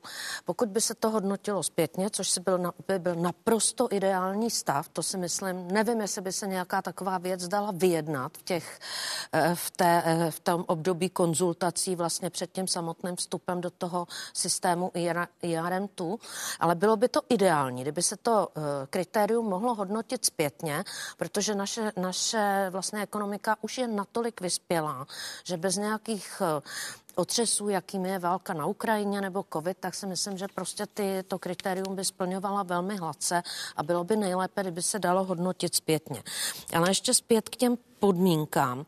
Ta stabilita těch veřejných financí musí být dlouhodobá, na desítky let dopředu a nejenom do roku 2032 nebo 33, kdy bychom asi, slavně asi, přijali euro. Ale to asi není možné zajistit na, na to. desítky. Já myslím, des... že je to možné. Kdyby se zákon o pravidlech rozpočtové odpovědnosti povýšil na zákon ústavní, pak si myslím, že by ta šance byla vyšší. Odpověď Marka Mory? Tak teďka k čemu? Tady bylo o, jestli, jestli souhlasíte s tím, že byste povyšoval eh, zákon rozpočtové odpovědnosti na... Na tuhle konkrétní otázku ano, to já bych ho povýšil taky na ústavní zákon, ale to je samozřejmě v českých podmínkách velký problém. Eh, ale v zásadě, pokud jste říkal, co je na té debatě české nejdivnější, tak možná divné je i to, do jaké míry a s jakou intenzitou my to tady vedeme, tu debatu. Myslím si, že v takové intenzitě se to v těch ostatních zemích, které to euro přijímali, asi ta debata nevedla, pokud těmi známo, ale eh, teďka se tady nebudu věnovat těm jednotlivým nejdivnějším argumentům, ale v souhodno bych řekl, že je potřeba si uvědomit, že euro nás jaksi ekonomicky nespasí, ono nás neposune do nějaký vyšší ekonomické ligy, ale zároveň nám, nám ani nějak výrazně neublíží. Když se podíváte na tu diskuzi týkající ku příkladu inflace, eh, vývoje inflace, můžeme se podívat opět na mapu Evropy v České republice a v eurozóně. V České republice byla předloni v lednu inflace pod 10% po celý rok 2022 eh, 2022 už byla dvouciferná, převážně nad 15%. V září dokonce dosáhla meziročně 18%. Loni se postupně eh, ten růst zpomaloval, po 10% klesla meziroční inflace loni v červnu. Na konci loňského roku meziročně ceny klesly o 6,9%. Inflace v eurozóně jako celku, eh, tady máme ten eh, modrý, modrou část grafu, která to kopíruje pod 7% loni březnu, v říjnu už klesl eh, meziročně na 2,9%. Na stejné hodnotě byla inflace v eurozóně i na konci loňského roku. Byli bychom odolnější, pokud bychom byli v euru v souvislosti s inflací a tím, co jsme si zažili v uplynulých dvou letech? Já si myslím, že na nějaké opravdu kvalitní hodnocení je potřeba ještě nějaký další odstup. Takhle rychle se to nedá udělat. Pravda je ta, že na, podle mého názoru naše měnová politika působí. To, že jsme měli úrokové sazby na úrovni 7 Eh, teďka beru tu dvoutýdenní reposazbu, tak to samozřejmě pomohlo tlumit výrazně ty inflační tlaky. Pokud vemu tu in, část inflace nebo tu měřenou inflaci, která, kterou ta centrální banka může skutečně ovlivňovat, kterou my nazýváme jádrová inflace, tak té jádrové inflace už zdaleka nejsme v vozovkách těmi šampiony nebo těmi nejhoršími. Eh, v listopadu jsme byli devátou nejhorší zemí, teď jsme osmou, je před náma prostě osm nebo devět zemí, z nichž polovina je v rámci eurozóny. A já si myslím, že v polo, první polovině tohohle roku uvidíme ještě větší propad téhleté inflace u nás. Takže o tom, jestli měnová politika působí a jak působí, jak dobře, uvidíme s větším odstupem. Já jsem přesvědčen, že působí a že bychom vlastně, pokud bychom měli úrokové sazby tak, jak byly nastaveny Evropskou centrální bankou, že bychom vlastně inflaci měli větší. Jo? Takže já patřím k této skupině ekonomů, ale na to objektivnější zhodnocení, jak říkám, je potřeba ještě asi trochu času. Eh, z vašeho pohledu je asi, je asi zřejmé, že vy se budete zastávat, eh, paní viceguvernérko, eh, měnové politiky, centrální banky. Podíváme se na vývoj úrokových sazeb ještě pro srovnání v České republice a v eurozóně. Ještě takový ano. širší úhel pohledu, že my dost těžko se můžeme srovnávat s celou eurozónou. My se musíme s tou inflací nebo v oblasti té inflace sledovat více-méně se zeměmi, které mají podobnou strukturu jako my, alespoň něčím. To jsou, to jsou nově přistoupivší země, do Evropské unie, to znamená Maďarsko, Polsko, Slovensko, Chorvatsko, pobaltské země. A například v těch pobaltských zemích byla ta inflační vlna skutečně, řekla bych, eh, nejsilnější, nejmohutnější. Teď sice odeznívá, ale eh, například na Slovensku teď je i pro příští rok čekaná inflace přes, očekávaná inflace přes 4%, podstatně vyšší než u nás. Stejný konsensus forecast pro nás eh, počítá pro letošní rok s inflací 2,7% a na Slovensku něco přes 4.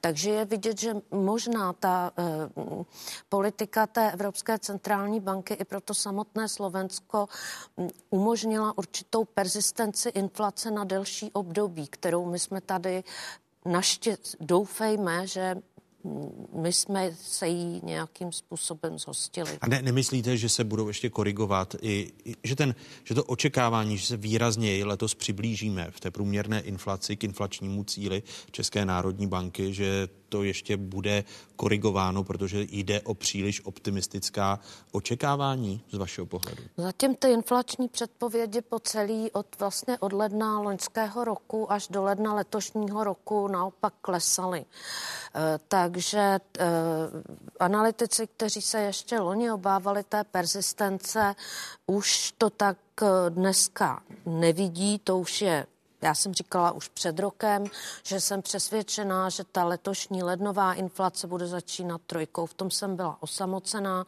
Dneska je to koncenzuální názor.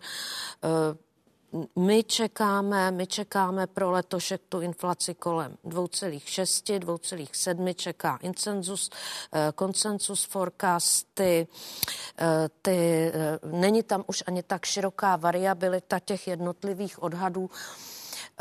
Eh, očekávám, že i Mezinárodní měnový fond eh, sníží svůj odhad pro eh, inflaci v letošním roce, který byl poměrně vysoký, ale při těch konzultacích, při nich jsem byla přítomna, tak ty naše argumenty byly opravdu shledány dostatečně validními a myslím si, že i tato prognóza se sníží. Takže zatím... Že, že, by, že by bylo možné čekat tedy nějaké... Obrat v těch prognózách snad nečekám, ale samozřejmě zase musím být pokorná a ta inflace je opravdu ošklivá porucha a té, tu, té její persistence samozřejmě nemůžu říct, že se jí nebojím vůbec. Ale ty obavy se poněkud zmírňují. I u Marka Mory eh, ne- neočekáváte, že ty eh, cíle a výraznější přiblížení se k eh, dlouhodobému cíli České národní banky, inflačnímu cíli, že nejsou optimistická očekávání? Tak jak už jsem řekl, já očekávám, tak jako se to odehrávalo v druhé polovině minulého roku, že i v první polovině tohoto roku vlastně ta inflace bude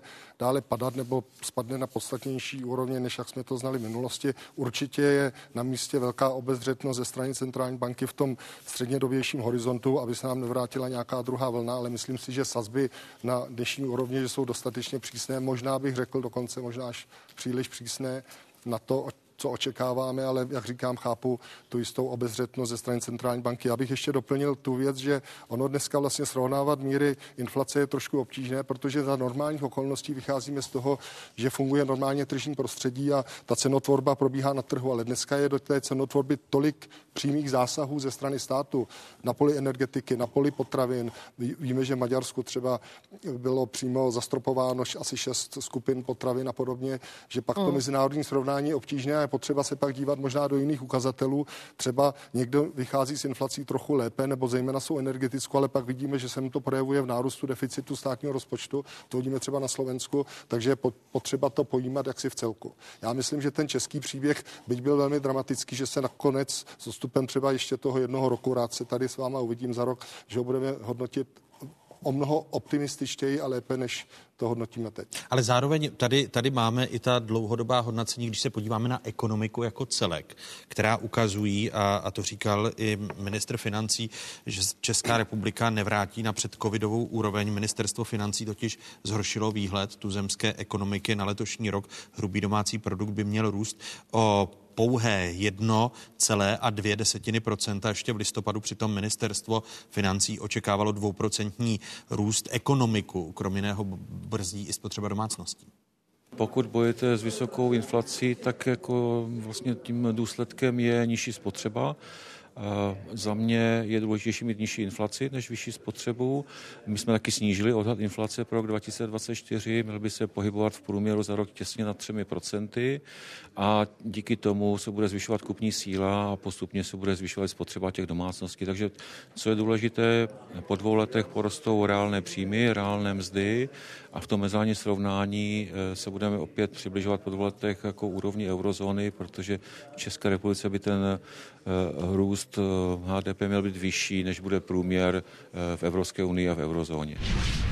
Ještě před deseti lety jsme mluvili o růstovém potenciálu tuzemské ekonomiky kolem 4-5 A teď vidíme, že tuzemská ekonomika není schopná nebo nebude schopna s největší pravděpodobností eh, se ani letos vrátit na tu předcovidovou úroveň. Kde je tedy hlavní problém?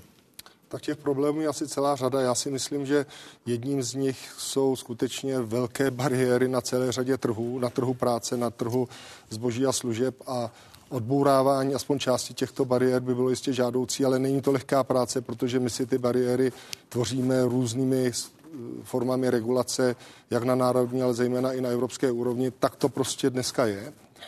Když se podíváte na jakoukoliv právní normu regulující, teďka jsem nedávno byl minulý týden na nějaké debatě o těch povolenkách EU ETS a o té vyrovnávací zahraniční daně, takzvaný CBAM, to je ten mechanismus, který ta uhlíková daň, co bude na hranicích, tak jsem si podíval na obě ty regulace, to prostě oni mají desítky a stovky stran a to no ale, kdy, ale když se podíváte na jiné země, tak eh, ne, že by na tom ano. Eh, nebyli tak špatně, tak, tak vlastně, je, jestli není problém u nás, protože NERV, Národní ekonomická rada vlády, i právě v souvislosti, protože nízký potenciál ekonomiky se projevuje eh, na nižších příjmech, eh, stejně tak nižší utrácení domácností a, a jsou to spojené nádoby i s rozpočtovými deficity a podobně. Já jsem se k tomu chtěl ještě dostat, ano. podle mě další.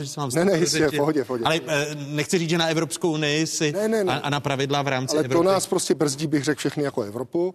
Pak máme specifický faktor, tu naši velkou propojenost s německou ekonomikou, která sama o sobě bojuje s velkými strukturálními problémy tím, že jí prostě odešly nebo Eh, poklesla poptávka na, ruský, na ruském trhu velmi výrazně, nebo téměř na na čínském trhu, hmm. plus ten energeticky náročný průmysl, který samozřejmě tu německou energi- eh, ekonomiku také drtí a my samozřejmě se s těmi Němci vezeme, my se s nimi vezeme vždycky v těch dobrých časech, ale bohužel i v těch časech horších, takže to platí taky a plus máme některé naše možná národní předpisy, jak už jsem říkal, třeba na tom trhu práce, možná některé další, které nás brzdí. Takže bylo by dobré si udělat inventuru a možná ten návrh, který představil NERV na konci minulého týdne, by k tomu mohl pomoci projít si, kde ty brzdy jednotlivé jsou a pokud by vláda zvládla si z toho vybrat tři, čtyři, pět věcí a s nimi skutečně zkusit něco udělat, by bylo dobře, ale zároveň varuji před tím, to, že by se to projevilo, že by vláda už mohla i sklízet plody takové práce, bude velmi těžké. To se projeví někdy s odstupem, já nevím, jednoho, dvou, tří let. Vy, když se podíváte na to, co by byste jako náměstek ministra financí z toho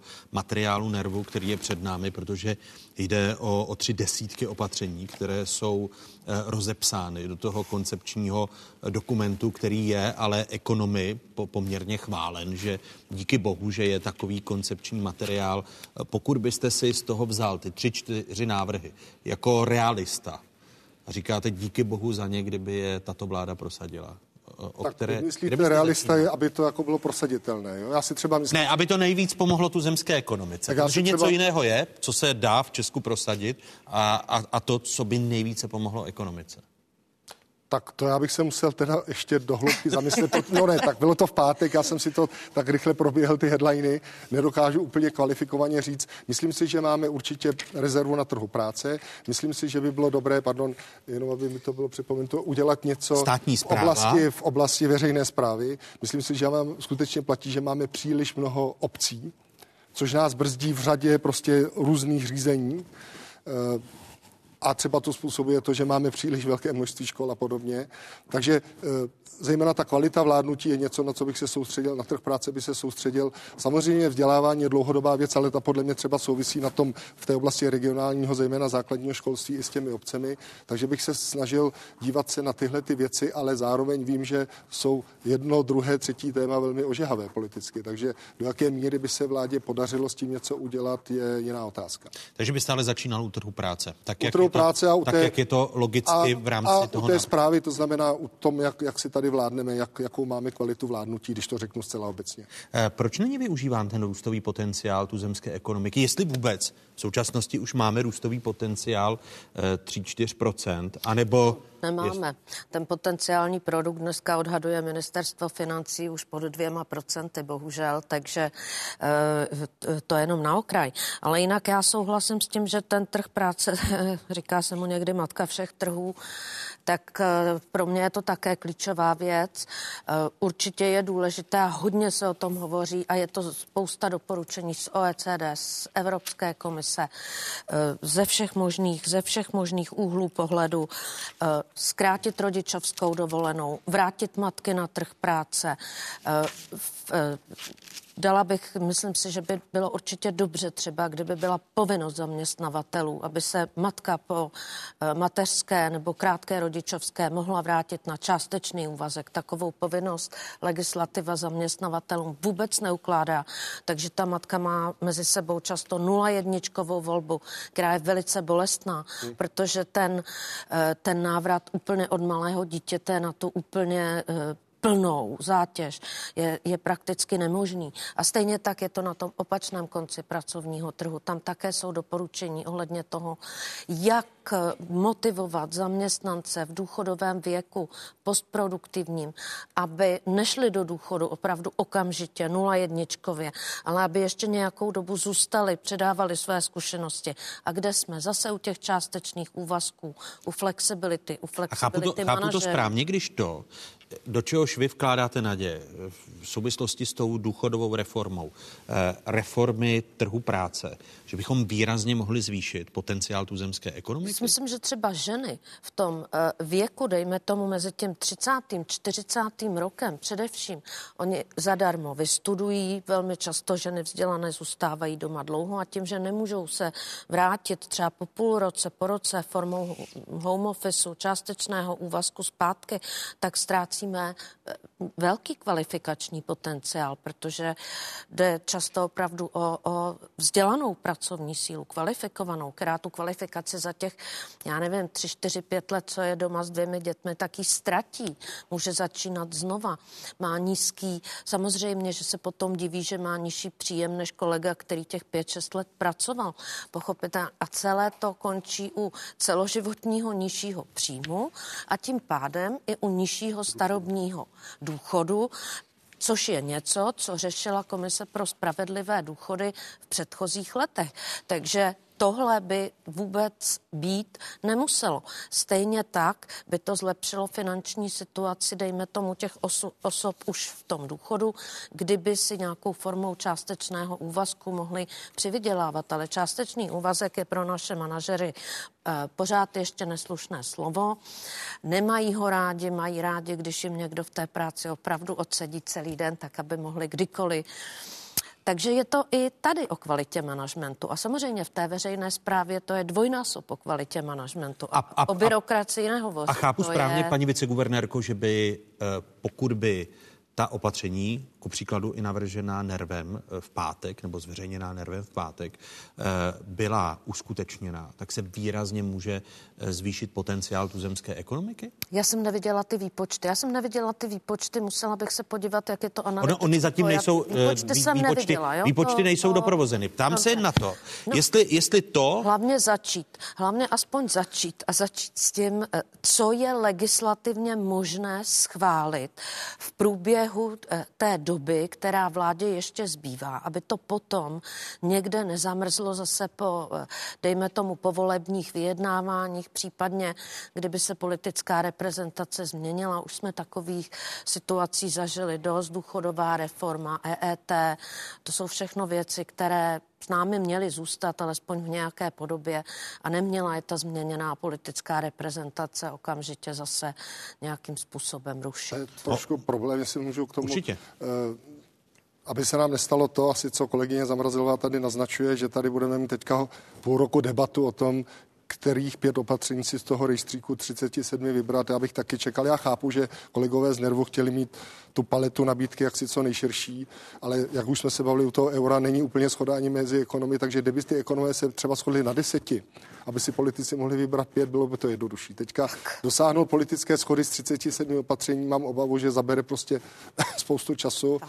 A nejhorší bude, že se o tom bude debatovat zase rok a neudělá se nic. Takže kdyby se rychle mohli udělat aspoň nějaké, nějaké věci, bylo by to dobře, ale bude... A je to, je to, je to možné, eh, Marku Moros, podle vás počítat? Jinými slovy, jestli když začneme u toho trhu práce a to, na čem by oba dva jste se shodli, že se jasně ukáže, že u těchto opatření výrazně zvýšíme potenciál tuzemské ekonomiky a nebudeme se lidově řečeno plácat kolem těch 2% a tím nám bude ubíhat, budou nám ubíhat...